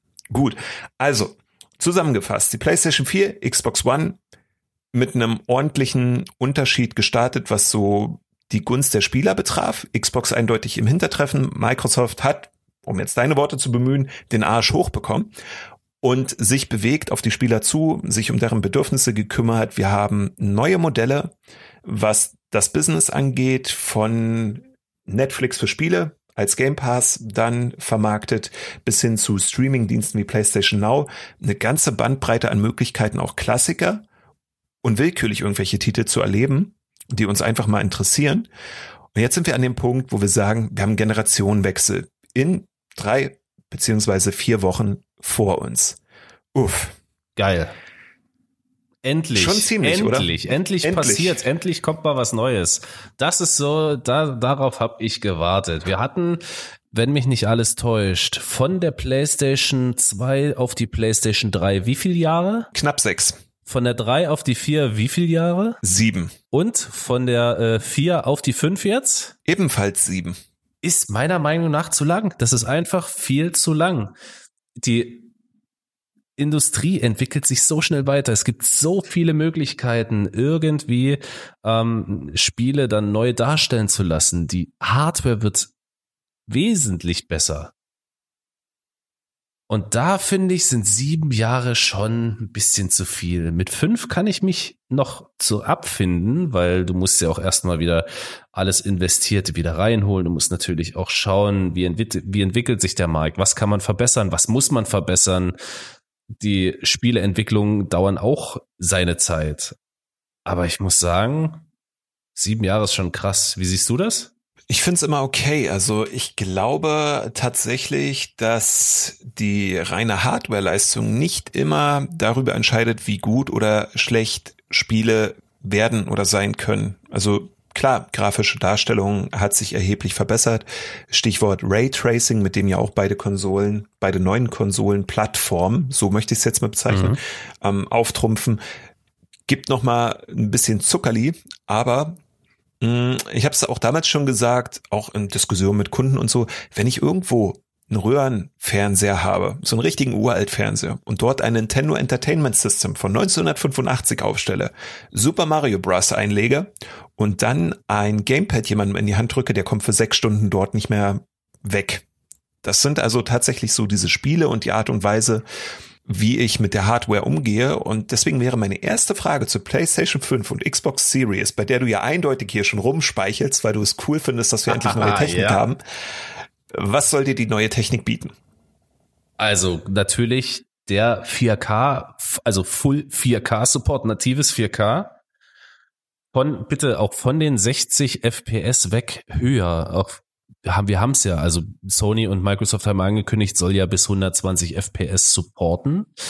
Äh, das finde ich persönlich sehr, sehr wichtig, denn der Trend geht natürlich immer jetzt mehr in die Richtung, ich habe einen 144 Hertz Monitor, ich habe einen 240 Hertz Monitor. Selbst die Fernseher, die mittlerweile bis zu 120 Hertz äh, supporten, sind bezahlbar geworden. Und das ist so der Punkt, wo ich sage, ey, Frames win Games, wie man so schön sagt, äh, wie es auch eine große Firma immer anpreist. Hammer. Also ich bin gespannt, ob die Konsolen auch diese, diese vielen Frames also äh, leisten können. Ich weiß, dass die, dass beiden Hersteller da so ein bisschen zurückgerudert haben, aber da kommen wir später nochmal drauf zu sprechen. Ähm, aber das ist so das, was ich mir, was ich mir wünsche. Ja, die Leute rüsten auch auf WQHD-Monitore, auf 4K-Monitore. Die Fernseher werden immer größer, immer größer. Und da ist natürlich wichtig, dass du ein, eine Auflösung und ein Bildformat dann lieferst von der Konsole, dass du halt dein Gaming-Erlebnis nochmal qualitativ steigern kannst. Genau, also dort möchte ich aber ganz gerne noch einmal präzisieren, weil wir das jetzt auch in den vergangenen Tagen als Leserfeedback bei uns auf dem Trendblog hatten. Mhm. Ähm, diese kleine feine Unterscheidung zwischen FPS, also Bildern pro Sekunde und Hertz, der Bildwiederholungsrate. Ganz wichtig, und das ist auch so ein Punkt, da bin ich vollkommen bei dir. Es macht keinen Unterschied, ob ein Spiel mit 30, 60 oder 120 Frames per Second berechnet wird. Das heißt also, in einer Sekunde werden 30, 60 oder 120 Bilder herausgerechnet, sondern die Konsolen haben so oder so die Möglichkeit, 120 Mal in der Sekunde das Bild an das Ausgabegerät weiterzureichen. Also nur ein Beispiel, wenn ich jetzt ein Spiel habe wie Assassin's Creed, bei dem Ubisoft, der Hersteller, mhm. das auf 30 FPS deckelt, habe ich trotzdem bei 120 Hertz ein wesentlich beruhigteres Bild, weil ich das Flackern bewusst oder unbewusst nicht so wahrnehme. Dann werden eben viermal dieselben Bilder hintereinander ans Ausgabegerät gesendet, bevor das nächste halt kommt. Aber in jedem Fall ist diese 120 Hertz Wiedergabe etwas, von dem wir alle profitieren, weil es vermeidet Schlieren, es vermeidet Flackern, das vor allen Dingen beim, ja, wenn man müde wird, einfach sehr stark bemerkbar sich macht. Und dann, das muss ich dir jetzt noch sagen, als ich mir vor einem Jahr einen neuen Computer zusammenstellte, war mir ganz wichtig, die passenden Monitore dazu zu kaufen, mhm. die 144 Hertz beherrschen und dieser Unterschied von 60 zu 144 Hertz, 60 Hertz Monitor davor gehabt, ist so unfassbar gut, dass es, es selbst bei Word ja. ins Gewicht fällt. Das, das, ist geil. Das ist so die erste Erfahrung, die Leute machen, wenn sie von 60 auf 144 Hertz aufrüsten, ist, boah, mein Mauszeiger, der ist hier so flüssig. Das ist so ja. das erste, was der User dann mitkriegt. Und das ist schon, das ist schon der erste Wow-Effekt. Also das merkt man schon. Viele sagen ja immer, ach, das menschliche Auge und 25 FPS kann das mehr als 25 sieht man es ja nicht. Es ist halt flüssiger. Und nicht nur dadurch, dass dann ähm, das Bild halt weniger Schlieren bildet. Du verminderst auch den Input-Lag. Und das Exakt. ist, und das sind äh, Faktoren, du willst halt immer schneller werden. Die Eingaben sollen schneller und präziser werden und darauf zielt das natürlich auch aus. Und das ist sehr, sehr wichtig. Also definitiv. Und das äh, Krasse dabei ist eben, dass Microsoft als auch Sony beide diesen Industriestandard jetzt erfüllen. Ich persönlich für meinen Teil hätte mir gewünscht, dass zumindest Microsoft noch einen DisplayPort anbietet für 144 Hertz als Alternative. Aber 120 sind schon echt verdammt gut. Ja und machen sich dann noch bemerkbar. Okay, ja, also das wäre erst einmal diese, dieser Aspekt, also das optische, dass erheblich mehr Bilder pro Sekunde weitergegeben werden. Weißt du, auf was ich mich richtig freue? Nee. Sound. Beide Hersteller haben betont, wie wichtig der Sound in der kommenden Konsolengeneration ist. Und es wird eine Wohltat. Also seit der PlayStation 2 hat sich eigentlich nicht so wirklich viel getan. Klar, du hast 5.1, 7.1, hast verschiedene Digitalformate, die Surround Sound ausgeben, aber es geht mehr darum, wie viele Stimmen kann das Spiel oder kann die Konsole gleichzeitig darstellen, also als Audio ausgeben, wie dicht ist diese Soundkulisse im Spiel. In VR ist mir das besonders aufgefallen, mhm. weil in einem Titel Robinson, The Journey, vom deutschen Entwickler Crytek, du dich auf einem Dschungelplaneten befindest. Und wenn du dich dort einfach nur umguckst in VR und hast die Kopfhörer aufgesetzt, wirkt es wie ein toter Planet. Und jetzt stell dich mal in die richtige Natur und dann hörst du alles. Wind, Blätter rascheln, irgendwo Tiere in der Nähe und so weiter. Mhm.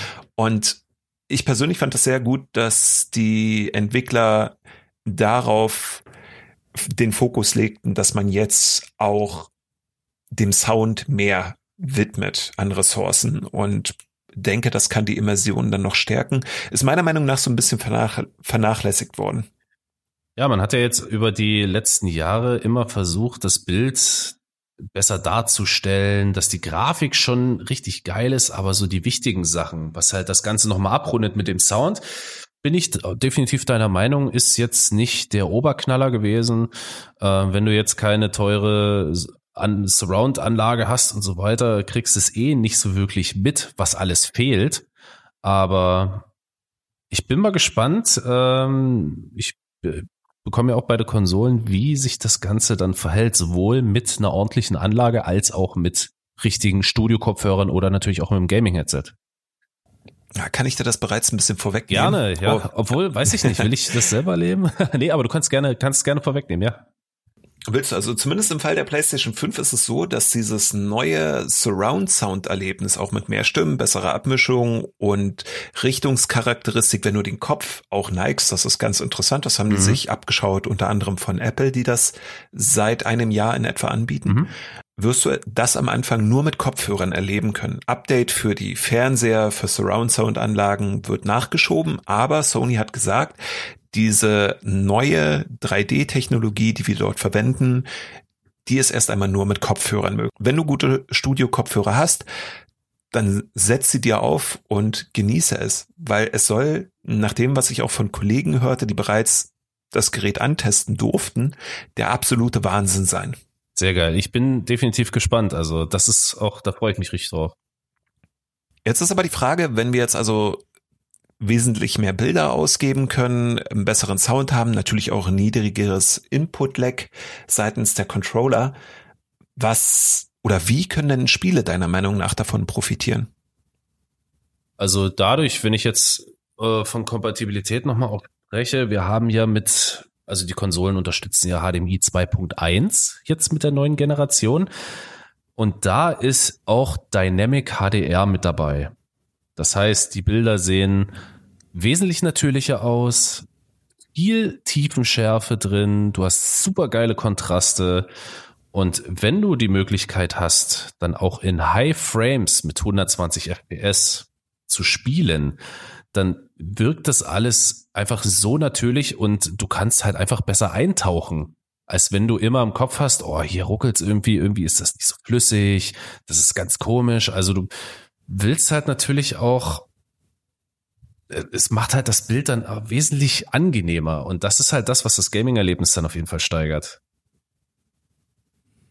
Ja, so definitiv. Was ich mir wünschen würde für die kommende Konsolengeneration sind immersivere Spielewelten. Immer ein großes Versprechen seit der PlayStation 2. Also wer sich eine alte Präsentation der PlayStation 2 anschaut oder auch der PlayStation 3, dort heißt es immer, die KI wird besser, Welten werden glaubhafter, es gibt mehr Physikspielereien, was einen dann richtig in diese Welt eintauchen lässt. Und ich hoffe, ganz ehrlich, dass die Entwickler es endlich hinbekommen, dieses Versprechen einzulösen, weil bei Titeln wie Call of Duty, die toll sind, gerade im Online-Modus, irre. Also Warzone, großer Fan davon mhm. und auch die Kampagne, mit denen kann man viel Spaß haben. Aber gerade gegen Bots oder die KI habe ich immer noch dieses Gefühl, dass ich da irgendwo auf dem Jahrmarkt bin in der Schießbude. Und wenn ich dann ein Spiel sehe wie FIFA, wo die Spieler teils wie Hühnchen kopflos durch die Gegend rennen und das nicht wirklich nach Fußball aussieht, hoffe ich ganz einfach, dass die Ressourcen in die Richtung auch gelenkt werden, dass man bessere KI-Routinen dafür entwickeln kann. Ist alles möglich, weil die auch ähnliches maschinelles Lernen jetzt nutzen, wie das bei Smartphones seit Jahren der Fall ist. Aber die Frage ist eben, welches Potenzial rufen die Entwicklerstudios davon nun ab? Hm, ich überlege, kann ich noch was dazu sagen? Puh. Ja, fällt mir gerade nichts ein. Also gehe ich voll mit. Die erste Konsole bei uns im Ring, oder die ersten beiden, muss man ja sagen. Ding, ding, ding, ding, in der linken Ecke. In der linken Ecke ist die PlayStation 5, bei der ich ganz gerne ein Design-Zitat anbringen möchte. Der bekannte Late-Night-Talker aus Großbritannien, aber tätig in den USA, John Oliver, sagte einmal über die PlayStation 5, die sieht ein bisschen so aus, als ob Apple den Auftrag bekommen hätte, einen Pinguin zu designen. Findest du, die PlayStation 5 attraktiv? Ja, sehr geil. Ich finde die Designs sowohl von der PlayStation als auch von der Xbox finde ich super geil. Aber jetzt so explizit von der PlayStation zu sprechen, ich bin ein Fan von futuristischen Designs. Ich bin Fan von klaren, strukturierten Linien, von dem cleanen Setup und alleine schon wenn ich mir die Konsole irgendwo dann auf den Schreibtisch stelle oder in die Schrankwand oder sonst wohin auf meinen Lowboard neben den Fernseher, macht das was her. Das sieht schon ganz cool aus. Also sehr futuristisch, auch mit den äh, verschiedenen Farbverläufen. Geil. Finde ich super. Obwohl das Ding so groß ist, ne? Ja, aber das ist, äh, das finde ich jetzt persönlich nicht schlimm. Wenn die Konsole ein schreckliches Design hätte, ist er natürlich immer subjektiv, ganz klar. Aber in meinen Augen, wenn die Konsole ein schreckliches Design hätte, würde ich es auch lieber verstecken. Ich finde, designtechnisch hat sich hier einiges auf jeden Fall ins Positive gewendet. Fand die PS4 fand ich okay. Die PS3 war grottenhässlich da hat irgendwie vorne und hinten nichts gepasst, aber mit der PS5 kommen wieder so die geschwungenen Linien zurück, so ein bisschen das geschwungene Design. Im Jahr 2020 jetzt passt das super rein, finde ich geil. Okay, du hast dann glücklicherweise auch die nächste Frage, die sich jetzt hier aus dem Dialog heraus ähm, herauskristallisierte schon beantwortet, nämlich welche Konsolendesigns du aus der Vergangenheit furchtbar fandest. ja. Okay, es bleibt scheinbar in der Familie, aber da gehe ich dann mit dir. Die, du meinst die PlayStation 3 Fat von 2006, ne? Diesen großen George Foreman Grill. Ja, ja, ja. Oh, ganz schlimm. Also das ist, ich weiß auch nicht, wie man auf so ein Design kommt. Äh, vielleicht war das damals in oder die äh, Designer hatten da mal einen schlechten Tag oder, aber fand ich ganz schlimm. Also die PlayStation 1 designtechnisch war auch schon nicht gut. Also, das ist schon, ähm, aber da, da machst du dir jetzt viele Feinde. Ich weiß, aber da, man kannte es nicht anders.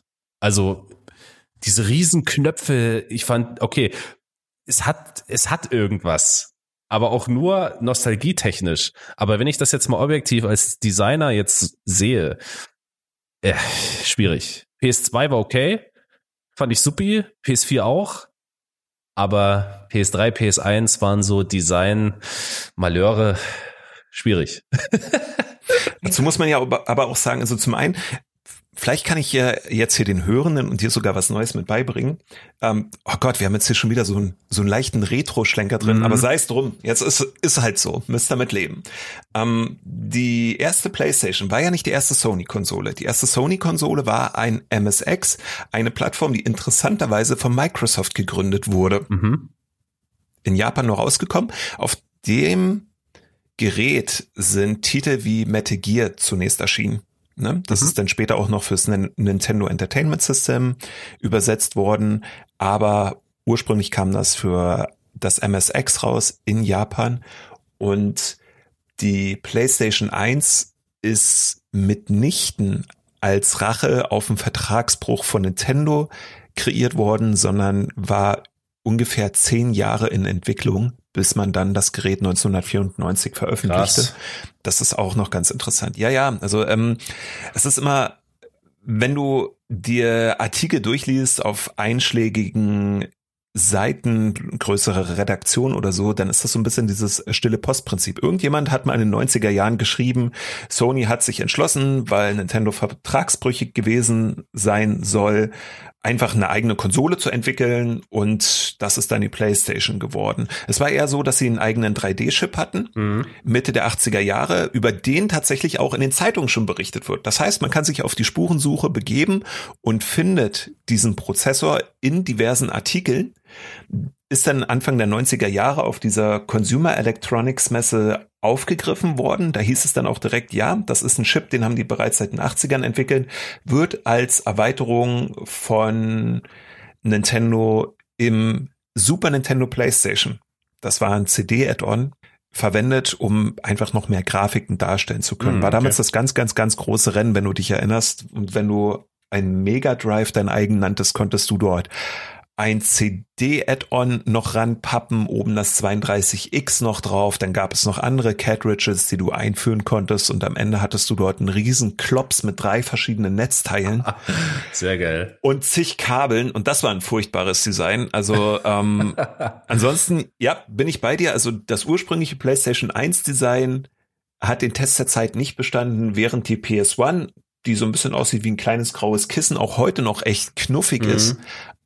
Aber die Standards haben die ja eh woanders gesetzt, gerade bei den Controllern. Also ja, Stichwort DualShock. Das ist ja bis heute so geblieben und deswegen wird die PlayStation ja auch von sehr vielen gemocht, dass sie beide Sticks weiter unten hat und nicht so versetzt, wie das jetzt bei der Xbox ja. beispielsweise der Fall ist. Das ist also das Design und das begeistert dich. Sehr. Wie sieht's bei dir aus? Ich finde das Design nicht gut. Okay. Muss ich ganz ehrlich sagen. Also dieses mit geschwungenen Linien und so. Ich bin ein Fan klarer Form und finde zum Beispiel die Xbox One X sehr, sehr, sehr schön. Finde aber auch, dass zum Beispiel die Nintendo Switch katastrophal ausschaut. Also das ist irgendwo ein grauer Kasten mit bunten Seitenteilen. Ähm, funktional, ja, aber nicht hübsch. Allerdings, und das war für mich ganz cool, hat Sony ja ein Video vor einigen Tagen veröffentlicht, in dem sie so ein Teardown machten und dann mal gezeigt haben, wie schaut die Konsole unter den Paneelen aus und mhm. auch wieder aus der Erfahrung des Einzelhandels heraus, Gottlob, du kannst eines der Seitenpaneele entfernen, hast dort direkt den Lüfter und wenn der irgendwann mal den Geist aufgeben sollte oder gereinigt werden muss, kannst du ihn einfach abschrauben, einen neuen einsetzen oder den vorhandenen ja, reinigen ohne dass seine Garantie verfällt. Das ist jetzt neu. Das finde ich, find auch ich sehr interessant, ja. Ich meine, ich finde es cool, dass, dass du ein geschlossenes System hast, wo du nichts mehr machen musst, wie beim PC, meinetwegen alle paar Jahre mal aufrüsten, die Hardware oder sonstiges. Du hast halt ein geschlossenes System, das macht die Konsole auch aus. Aber wenn du halt wirklich mal dann irgendwas reinigen musst, weil es ist halt nun mal so, Staub gibt es überall und es greift die Hardware an, ganz klar, dann finde ich das geil, dass du es einfach ganz entspannt abmachen kannst, sauber machen kannst. Du hast trotzdem noch deine Garantie, was sonst nirgendwo der Fall ist. Wenn du irgendwo das Siegel brichst, Garantie weg, vorbei. Und das finde ich hat äh, Sony ganz gut gelöst, ja. Ja, das ist wirklich ein cleveres Design und sehr nutzerfreundlich. Also Chapeau, haben sie gut gemacht und ich muss auch sagen, dass die gesamte Zubehörriege vom DualSense Controller über die Ladestation bis hin zu den Kopfhörern sich unfassbar organisch in die Designvorlage einfügt. Ja, es passt halt alles vorn und hinten. Das ist halt, das sieht einfach schlüssig aus und das macht das halt auch so interessant. Genau. Also was mir ansonsten noch dazu einfällt, ist, dass Sony vielen Spielern und auch Journalisten erst einmal versichern musste, dass die PlayStation 5 ausreichend Kühlung bekommt. Und wenn du dieses Teardown-Video bis ungefähr zur Mitte guckst und er dann, der Ingenieur, den sie dort hingestellt haben, dir erstmals diesen massiven Kühlkörper zeigt, mhm. da das ist halt schon echt krass gut durchdacht, ein echtes Monstrum und schwer wie Bolle, aber es hilft halt, dass dein System kühl und damit leise bleibt nicht kaputt geht, was bei der PlayStation 3 ja dann äh, bei der Fett mhm. öfter der Fall war, ja. dass sie dann einfach mal durchgeschmort ist. Und es ist echt mühselig, eine PlayStation 3 Fett wieder in Gang zu setzen. Also spreche ich aus eigener Erfahrung. äh, versuch mit Hausmitteln mal so einen Prozessor auf 400 Grad zu erhitzen.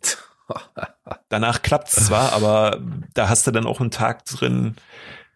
Also da hast du dann auch einen Tag reingesteckt, ehe das Gerät dann wieder zusammengebaut wird. Ja und wieder ordentlich läuft. Wahnsinn, genau. also. Aber nee, also overall finde ich, da sind wir wieder zwei verschiedene äh, Meinungen, was aber auch nicht schlecht ist. Weiß nicht, die Zuhörer haben auch ihre eigenen Meinungen. Eine, einige finden das wahrscheinlich super, das Design, andere nicht. Ist halt immer Geschmackssache. Ich finde, futuristisch ist jetzt so in dem Zeitsegment 2019, 2020 so wirklich der Trend. Und zeitgemäß, zeitgemäßes Design, super. So, wenn wir bei den Designs bleiben. Ja. Xbox Series ist ein bisschen anders der Fall, weil du ja natürlich ähm, nicht eine Konsole hast mit kleineren Variationen. Bei der PlayStation 5 fehlt einfach das Laufwerk. Mhm. Ansonsten sind die Designs gleich, sondern wir kriegen ja von Microsoft zwei verschiedene Konsolen. Die Xbox Series S, die kleinere Variante, ja. und die Series X, das Spitzenmodell. Ja. Puh. Designtechnisch finde ich die S wesentlich ansprechender als die X. Die X ist halt einfach ein Tower. Sieht aus, also ich, ich würde es mir auch irgendwo ins Regal stellen. Also die Konsole sieht halt clean aus. Ja, oben mit den Aussparungen, ähm, was das Design nochmal ein bisschen nicht so eintönig aussehen lässt. Aber es ist halt ein Tower. Ist Geschmackssache, finde ich auch gut, aber haut mich jetzt nicht so um wie das Design von der PlayStation. Bei der äh, S hingegen finde ich das nochmal ein bisschen ähm, angenehmer. Es ist halt ein bisschen schmaler und es sieht aus, äh, als wäre es gefühlt ein Lautsprecher. Ja. Ähm, oder einfach so ein, ich weiß nicht, kennst du diese äh, Türklingeln mit diesem, mit dieser Kamera in der Mitte? So in ja, etwa. Von Ring. So, so in etwa sieht es aus. Ähm, aber ja, ist, ich sag mal so, designtechnisch okay, aber fetzt mich jetzt nicht weg. Find aber äh, im Vergleich X zu S finde ich die Series S wesentlich ansprechender. Okay, also meine Assoziation, als ich die X das erste Mal gesehen hatte, war, hui, Stanley Kubrick mhm. durfte noch einmal ran und hat nach 2001 wieder einen Monolithen irgendwo in die Botanik gestellt und Microsoft dachte sich, das ist es, das brauchen wir. Ähm, während ich bei der S bei dir bin, also ja, das Design ist ein bisschen gewöhnungsbedürftig, weil es halt an Lautsprecher erinnert, weil einfach die, die Lüftereinheit oder dieses Sieb, was sie darüber haben, dieser Durchlass, mhm anders als das Gehäuse in schwarz eingefasst ist und dann auch noch kreisrund, relativ groß. Was die Ingenieurskonzepte dahinter angeht, muss ich sagen, finde ich das X-Design sehr toll. Es ist also ein größerer Kubus, den man sich irgendwo hinstellt, mehr lang als breit und tief, aber mit dem Vorteil, dass Luft von unten angesaugt und durch das Gerät nach oben abgeleitet wird. Alle Xbox-Konsolen, die ich bislang hatte, waren flüsterleise und da traue ich Microsoft zu, dass sie ein gutes Kühlkonzept gefunden haben. Mhm. Definitiv. Also wenn du diesen Durchfluss hast durch die Konsole und nicht irgendwie an einer Stelle abgeleitet wird oder eine Kurve fährt, sonstiges, wenn du wirklich diesen geraden Strom hast, hast du einfach die beste Luftzirkulation und das beste Cooling-System in dem Sinne. Ich kenne das ja auch aus dem, aus dem PC-Bereich. Wenn du mit verschiedenen PC-Gehäusen da versuchst, irgendwie einen Airflow hinzubekommen, irgendwie den Luftfluss da zu regeln, hast du manchmal auch verspielt. Ne? Du brauchst äh, dort wieder einen Lüfter, der ansaugt, dort der rauszieht, dort einen, der äh, sich dreht und da ist das mit dem äh, Konsolendesign schon richtig cool gelöst. Es gibt einen Weg von unten nach oben raus. Warme Luft steigt sowieso nach oben. Das heißt, es wird nochmal beschleunigt, die Kühlung in dem Sinne. Und ja, gefällt mir auch gut. Also bin ich mal gespannt, wie sich das dann unter Volllast dann bemerkbar macht. Das erinnerte mich tatsächlich so ein wenig an Apple und den Mac Pro, den sie vor vielen Jahren vorstellten. Ähm, mittlerweile gibt's ja wieder einen neuen, der aussieht wie ein klassischer PC. Mhm. Aber davor hatten sie als Spitzenmodell einen angeboten, der so ein bisschen an Mülleimer erinnerte und in der Mitte hohl war. Und ein ähnliches Kühlkonzept aufwies. Mhm. Ne, also ein kreisrundes Gehäuse, das von unten kühle Luft ansaugt, dann die Komponenten über einen Luftfluss kühlt und nach oben hin die Abwärme ableitet. Also das war ein gutes Konzept, das sich allerdings tatsächlich im PC-Bereich zumindest nicht durchgesetzt hat. Jetzt muss man mal gucken, ob das bei den Konsolen dann anders ausschaut. Und ansonsten bin ich bei dir, es ist furchtbar, in einem normalen PC-Gehäuse einen vernünftigen Luftfluss hinzubekommen. Mhm.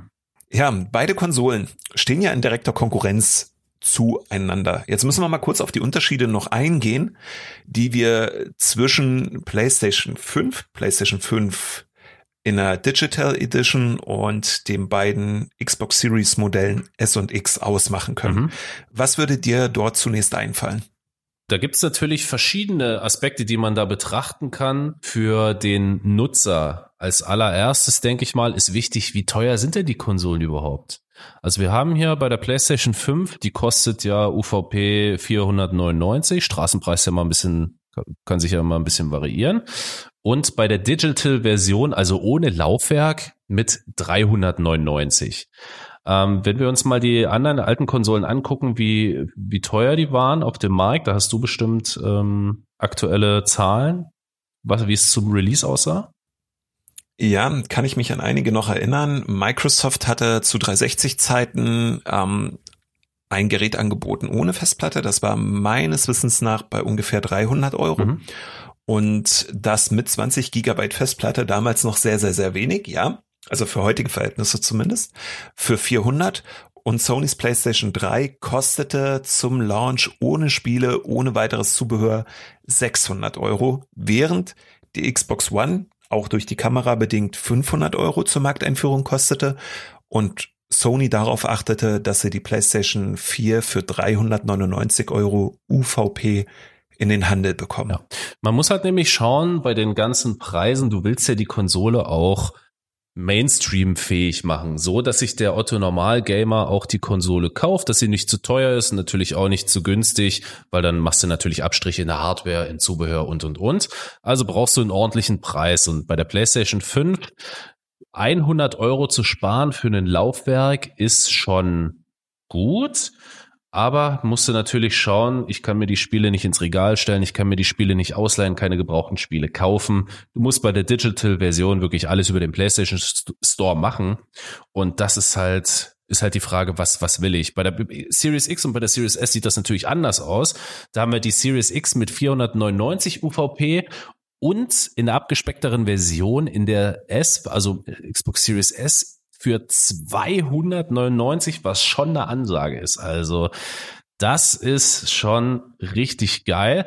Von der Hardware her macht es ein bisschen was aus, aber auch nicht viel. Du hast eine kleinere Festplatte. Genau, also bei der S kommt noch hinzu, dass die Grafikleistung nicht für 4K ausgelegt ist, sondern die Konsole von Microsoft tatsächlich so konfiguriert ist, dass sie für 1080p Bildschirme, die die meisten Haushalte bis heute haben, mhm ausreicht und du trotzdem ein Next-Gen-Erlebnis auf den Fernseher bekommst. Also man muss dazu auch immer sagen, im Gegensatz zu einem normalen PC verfügt eine PlayStation oder Xbox nicht über einen normalen Arbeitsspeicher und über einen Arbeitsspeicher für die Grafikkarte, sondern einen gemeinsamen Arbeitsspeicher, der zwischen dem Programm und der visuellen Ausgabe geteilt wird. Das kennen einige vielleicht von sehr günstigen Laptops mit integrierter Grafik auf dem Prozessor, dass das dann immer wieder neu vergeben wird und so.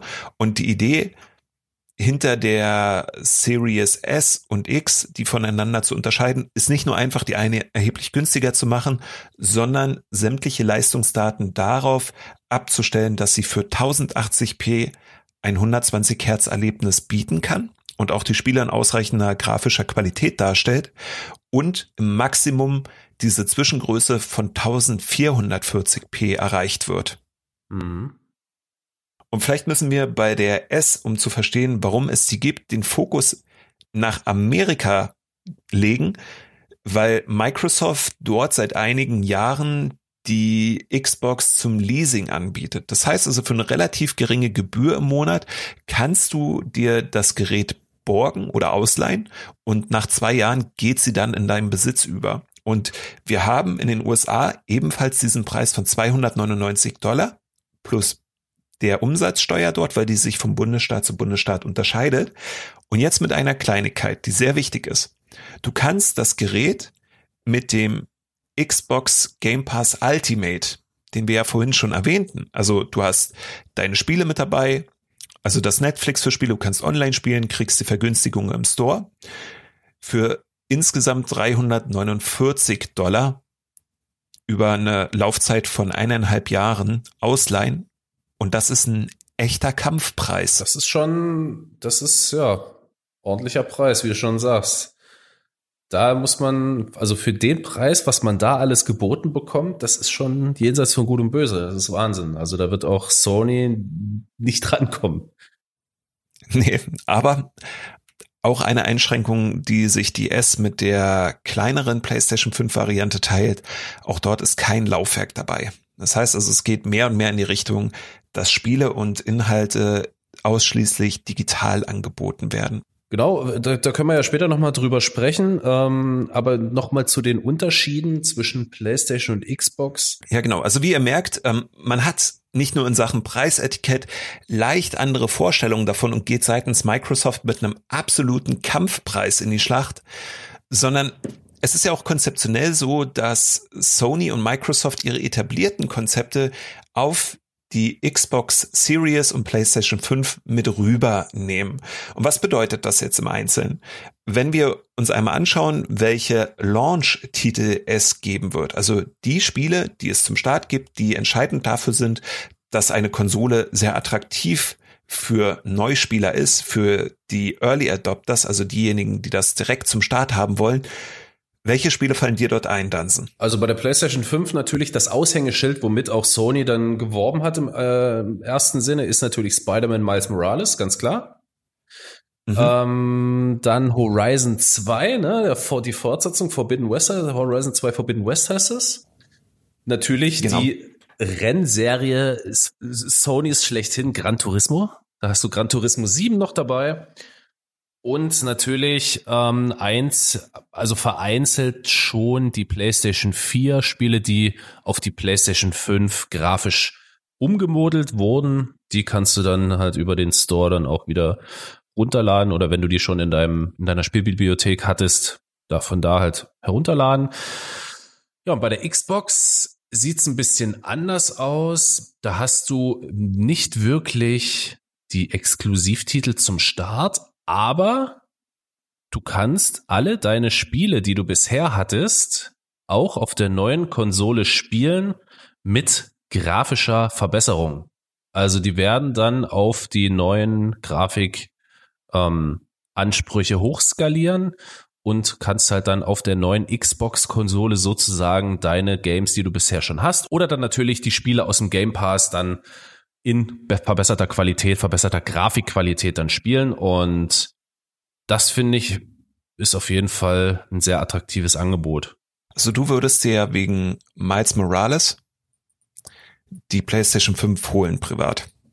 Nicht nur deswegen. Jetzt kommt's aber, denn Sony hat ja dort eine kleine Rückwärtsrolle hingelegt. Also bei Microsoft ist es jetzt tatsächlich so, dass sie versuchen, dem Spieler die Spiele zu verkaufen, unabhängig der Plattform, auf der sie spielen wollen. Mir würden jetzt nur zwei Titel einfallen, die auf der Xbox Series angekündigt sind und nicht auf den Vorgängermodellen, also der Xbox One, laufen sollen. PC ist dort außen vor, auf dem erscheinen die auch.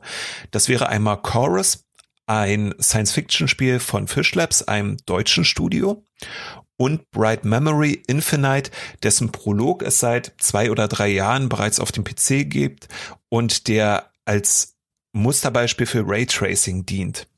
Das ist auch alles, was man zu dem Spiel eigentlich wissen muss. So mein Ersteindruck, nachdem ich auch den Prolog anspielte. Du hast ja bereits erwähnt, dass Miles Morales und der zweite Teil von Horizon PlayStation 5 exklusiv sein werden. Und da hat Sony eine kleinere Rolle rückwärts hingelegt indem nämlich diese beiden Titel, explizit diese beiden, auch noch für die PlayStation 4 erscheinen werden. Mhm. Ist ein guter Move, aber wir haben ja darüber gesprochen, welche Titel sind denn zum Start von der PS5 da? Was macht das Ganze interessant? Ähm, hat Sony angekündigt, wann die werden die auch zu dem Release der PlayStation 5 für die PlayStation 4 erhältlich sein? Oder wird das dann für die PlayStation 4 erstmal später released, dass man sozusagen den PS5 Release mit Miles Morales und äh, Horizon 2 hat? Oder kommt das dann später für die PS4? Ja, das haben sie tatsächlich angekündigt. Und zwar wird Miles Morales am selben Tag erscheinen für die PlayStation 4, wie auch die PlayStation 5 Version rauskommt. Und, und das ist der 19. November. Im Fall von Horizon ist das noch nicht ganz klar, weil der Titel ja jetzt nicht zum Launch der Konsole direkt erscheint, sondern erst frühestens im kommenden Jahr dann einen Release erleben wird.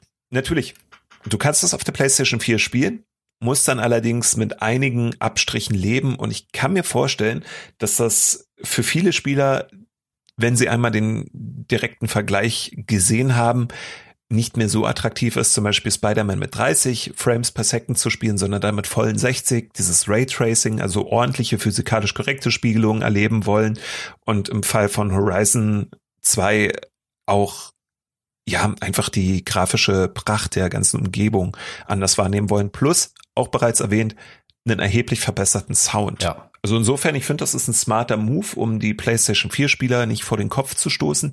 Wer allerdings so ein richtiges Next-Gen-Erlebnis haben möchte, der kommt nicht drum herum, diese beiden Titel dann für die PlayStation 5 zu kaufen. Und ja, nach allem, was wir bislang wissen, Stand 15. Oktober 2020, müsst ihr, selbst wenn ihr die PlayStation 4 Version habt, auch noch einmal die PlayStation 5 Variante kaufen, wenn ihr diese mit allen grafischen Vorzügen erleben wollt. Wirklich? Das finde ich schon wieder ein bisschen schwierig, weil Sony hat extra angekündigt, dass sie die also dass sie nicht alle, aber die meisten PlayStation 4 Spiele dann auch für die PlayStation 5 ummodeln und man die einfach runterladen kann.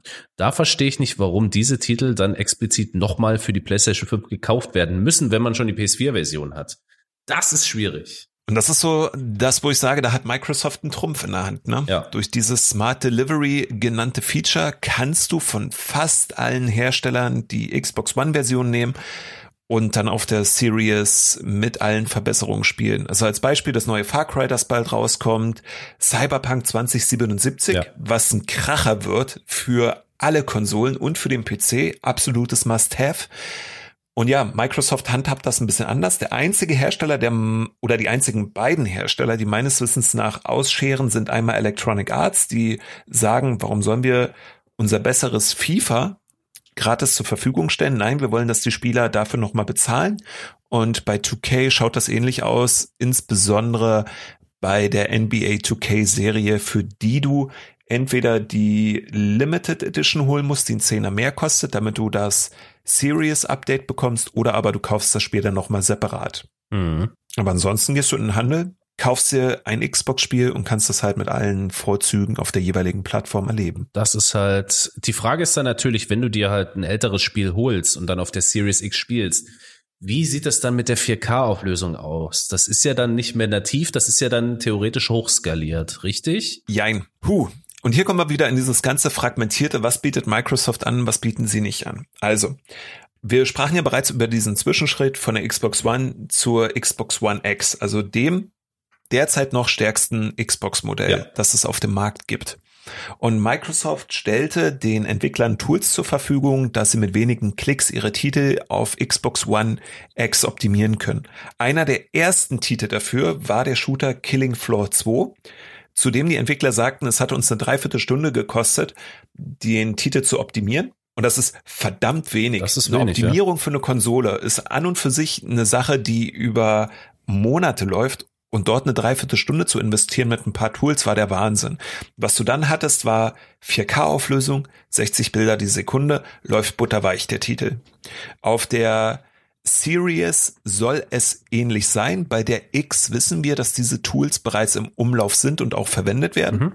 Für Neuproduktion als auch für alte Titel, weil du eine Dreiviertelstunde als Studio durchaus investieren kannst, um dann auch bei neuen Spielern mit diesen Optimierungen vielleicht noch einmal Geld abzugreifen. Aber da muss ich mal dazwischen grätschen, Mhm. denn äh, Killing Floor 2 ist ja jetzt kein hochqualitativer AAA-Titel im Sinne von Komplexität, im Sinne von Story, im Sinne von Handlung, Open World oder sonstiges.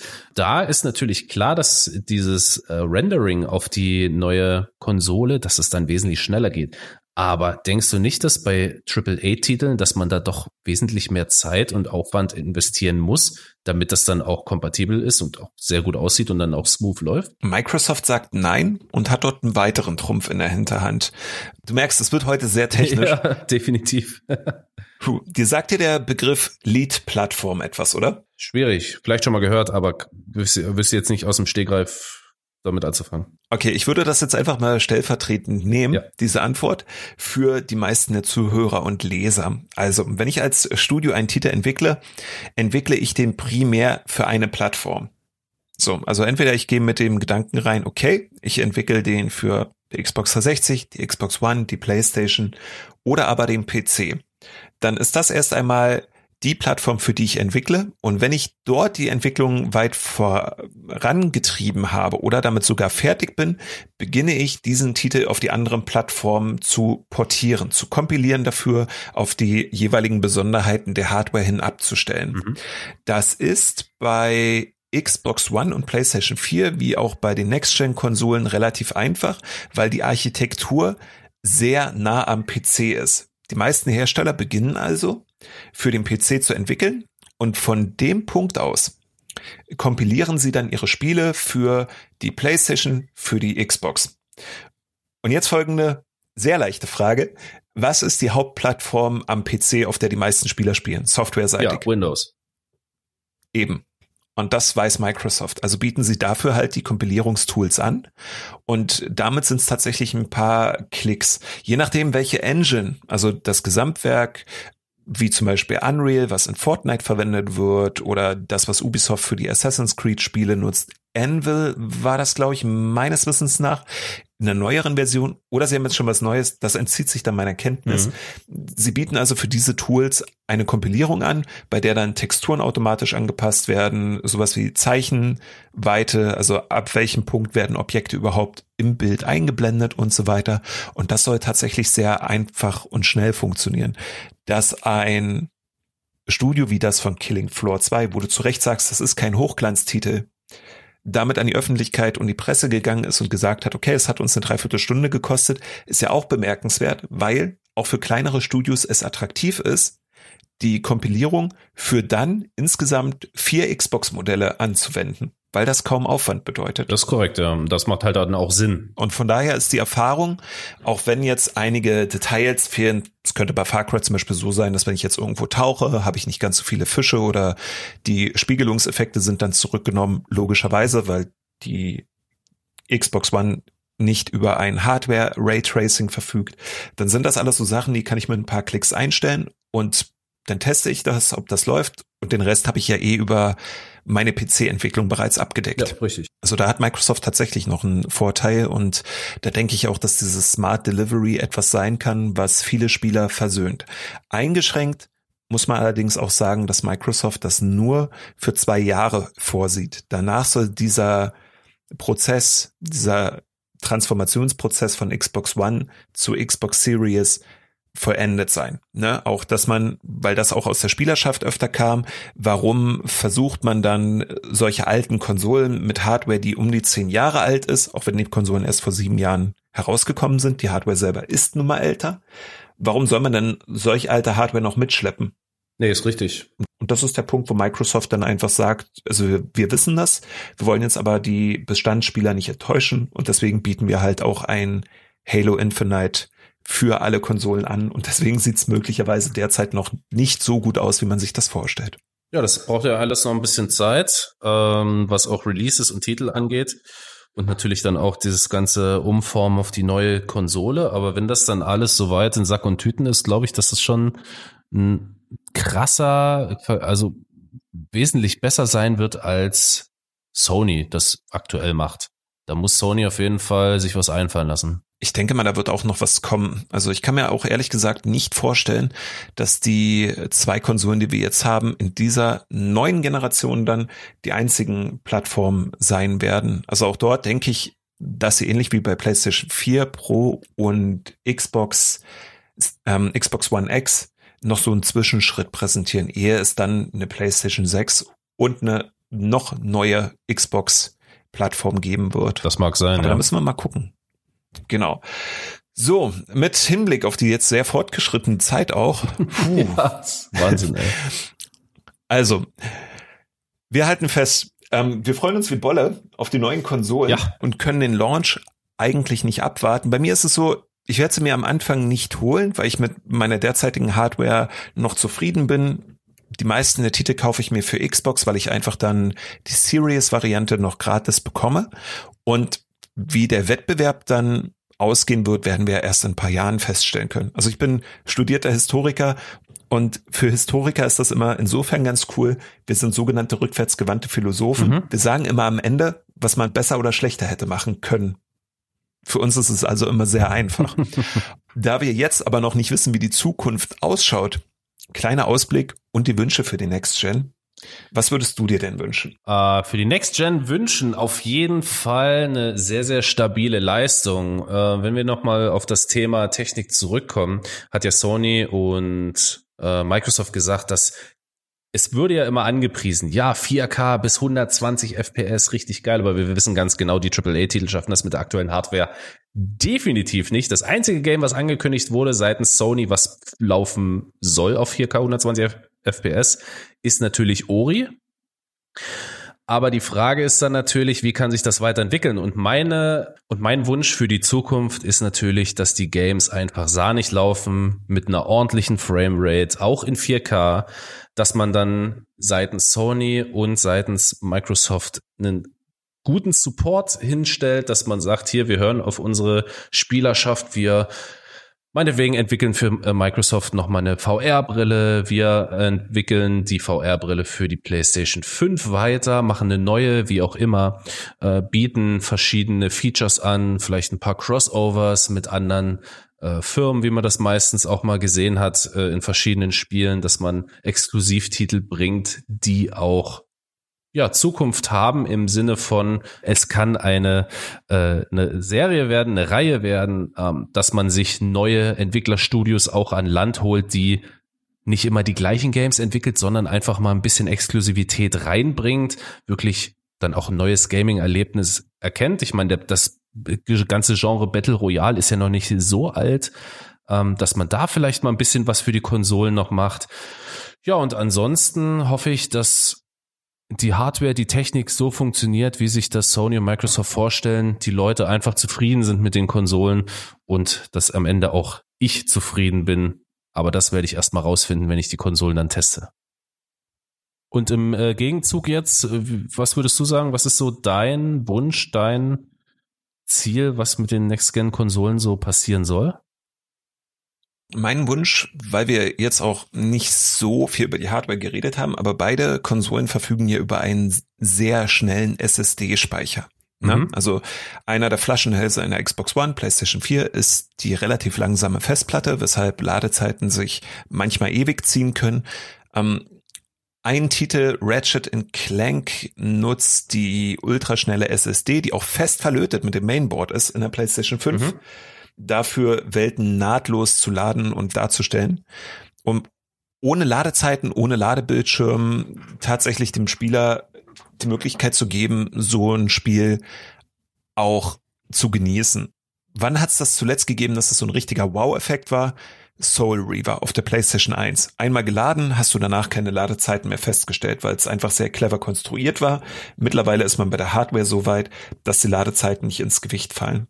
Was ich mir ansonsten noch wünschen würde, wäre ganz einfach, dass man dieses Multiplattform Gaming nicht einstampft. Dass ich jetzt, wenn ich Rocket League spiele, auf der Switch mit PC-Spielern, PlayStation-Spielern, Xbox-Spielern zusammen oder gegeneinander spielen kann, finde ich, ist eine großartige Errungenschaft und zeigt, dass man als Entwickler oder als Konsolenhersteller durchaus die Konkurrenz dazu treiben kann, auf solche Spielerwünsche einzugehen. Auch kleine Fußnote hierbei, das war dann wieder Microsoft, die das möglich machten, weil die einfach den Druck erhöhten. Mhm. Microsoft und Nintendo sind ja eine Kooperation eingegangen, dass Xbox und Switch-Spieler zusammenzocken können Sony musste dann aufgrund des Drucks von Spielern ebenfalls die Mauern zumindest durchlässiger machen, dass einige der Titel dann über alle Plattformen hinweg funktionieren. Und das ist eigentlich eine großartige Errungenschaft. Und ich würde mir wünschen, dass das beibehalten wird und Sony mir dann halt endlich sagt, was mit meiner VR-Brille ist. Das sind also die Wünsche. Ja, Sehr schön, ich, ja. ich möchte tatsächlich auch, wenn ich weiß, dass die Auflösung und die Latenz besser sein könnte, mit einer neuen Brille möchte ich meine Hardware, die ich jetzt eh schon da habe, nochmal nutzen. Und was ich mir, was ich als Ausblick ganz gerne gebe, ist, dass wir in Sachen Exclusives bei Sony und Microsoft den wohl härtesten Kampf aller bisherigen Konsolengenerationen erleben werden, weil Microsoft mit Bethesda eines ja. der größten Studios überhaupt einkaufte und in Sachen Anzahl der Studios, weil die waren vor ein paar Jahren bereits auf Einkaufstour, haben jetzt äh, neue Einkäufe getätigt, sollen wohl dran sein, noch einige japanische Hersteller zu übernehmen. Mhm. Und ich glaube, dort können sie Sony mächtig Feuer unterm Hintern machen. Und das ist wieder das, was wir anfangs oder mitten des Podcasts mal gesagt haben. Der Wettbewerb muss laufen. Die müssen beide, äh, beide Hersteller müssen natürlich dann die, ähm, ja, und beide Hersteller müssen dann die Fackel in die Hand nehmen und was Neues bringen und einfach sich selber übertrumpfen, den anderen übertrumpfen. Und davon profitiert dann der Gamer, der User, die Spielerschaft der einzelnen beiden Konsolen. Und das ist natürlich auch das, was dann alle oder die meisten zufriedenstellt und was man halt auch gerne sieht, was man halt dann sehen will. Eben. Also ich denke, da werden wir noch mehr Unterschiede zwischen den beiden Plattformen sehen und jetzt ohne Mist, also Bethesda, was dort alles drin hängt, ne? Wolfenstein, Elder Scrolls, Doom, Dishonored, irre. Und wenn ich mir dann vorstelle, dass das erst einmal nur exklusiv für Windows und Xbox kommt, dann Halleluja, da muss Sony aber dann auch nochmal eine Schippe drauflegen, weil nur Uncharted oder Horizon wird es dann nicht rausreißen. Ist jetzt aber noch zu früh, um sich darüber ein Urteil zu erlauben, weil wir wissen ja gar nicht, was Microsoft am Ende mit dieser Studioansammlung von Bethesda und ZeniMax vorhat. Ja, und was dann alles passieren kann. Aber da könnten wir uns in ein paar Monaten noch mal zusammensetzen und vielleicht mal ein Fazit ziehen. Vielleicht in ein paar Jahren. Ich bin auf jeden Fall hier. Genau, ich auch. Und das soll unser Talk zu den neuen Konsolen gewesen sein.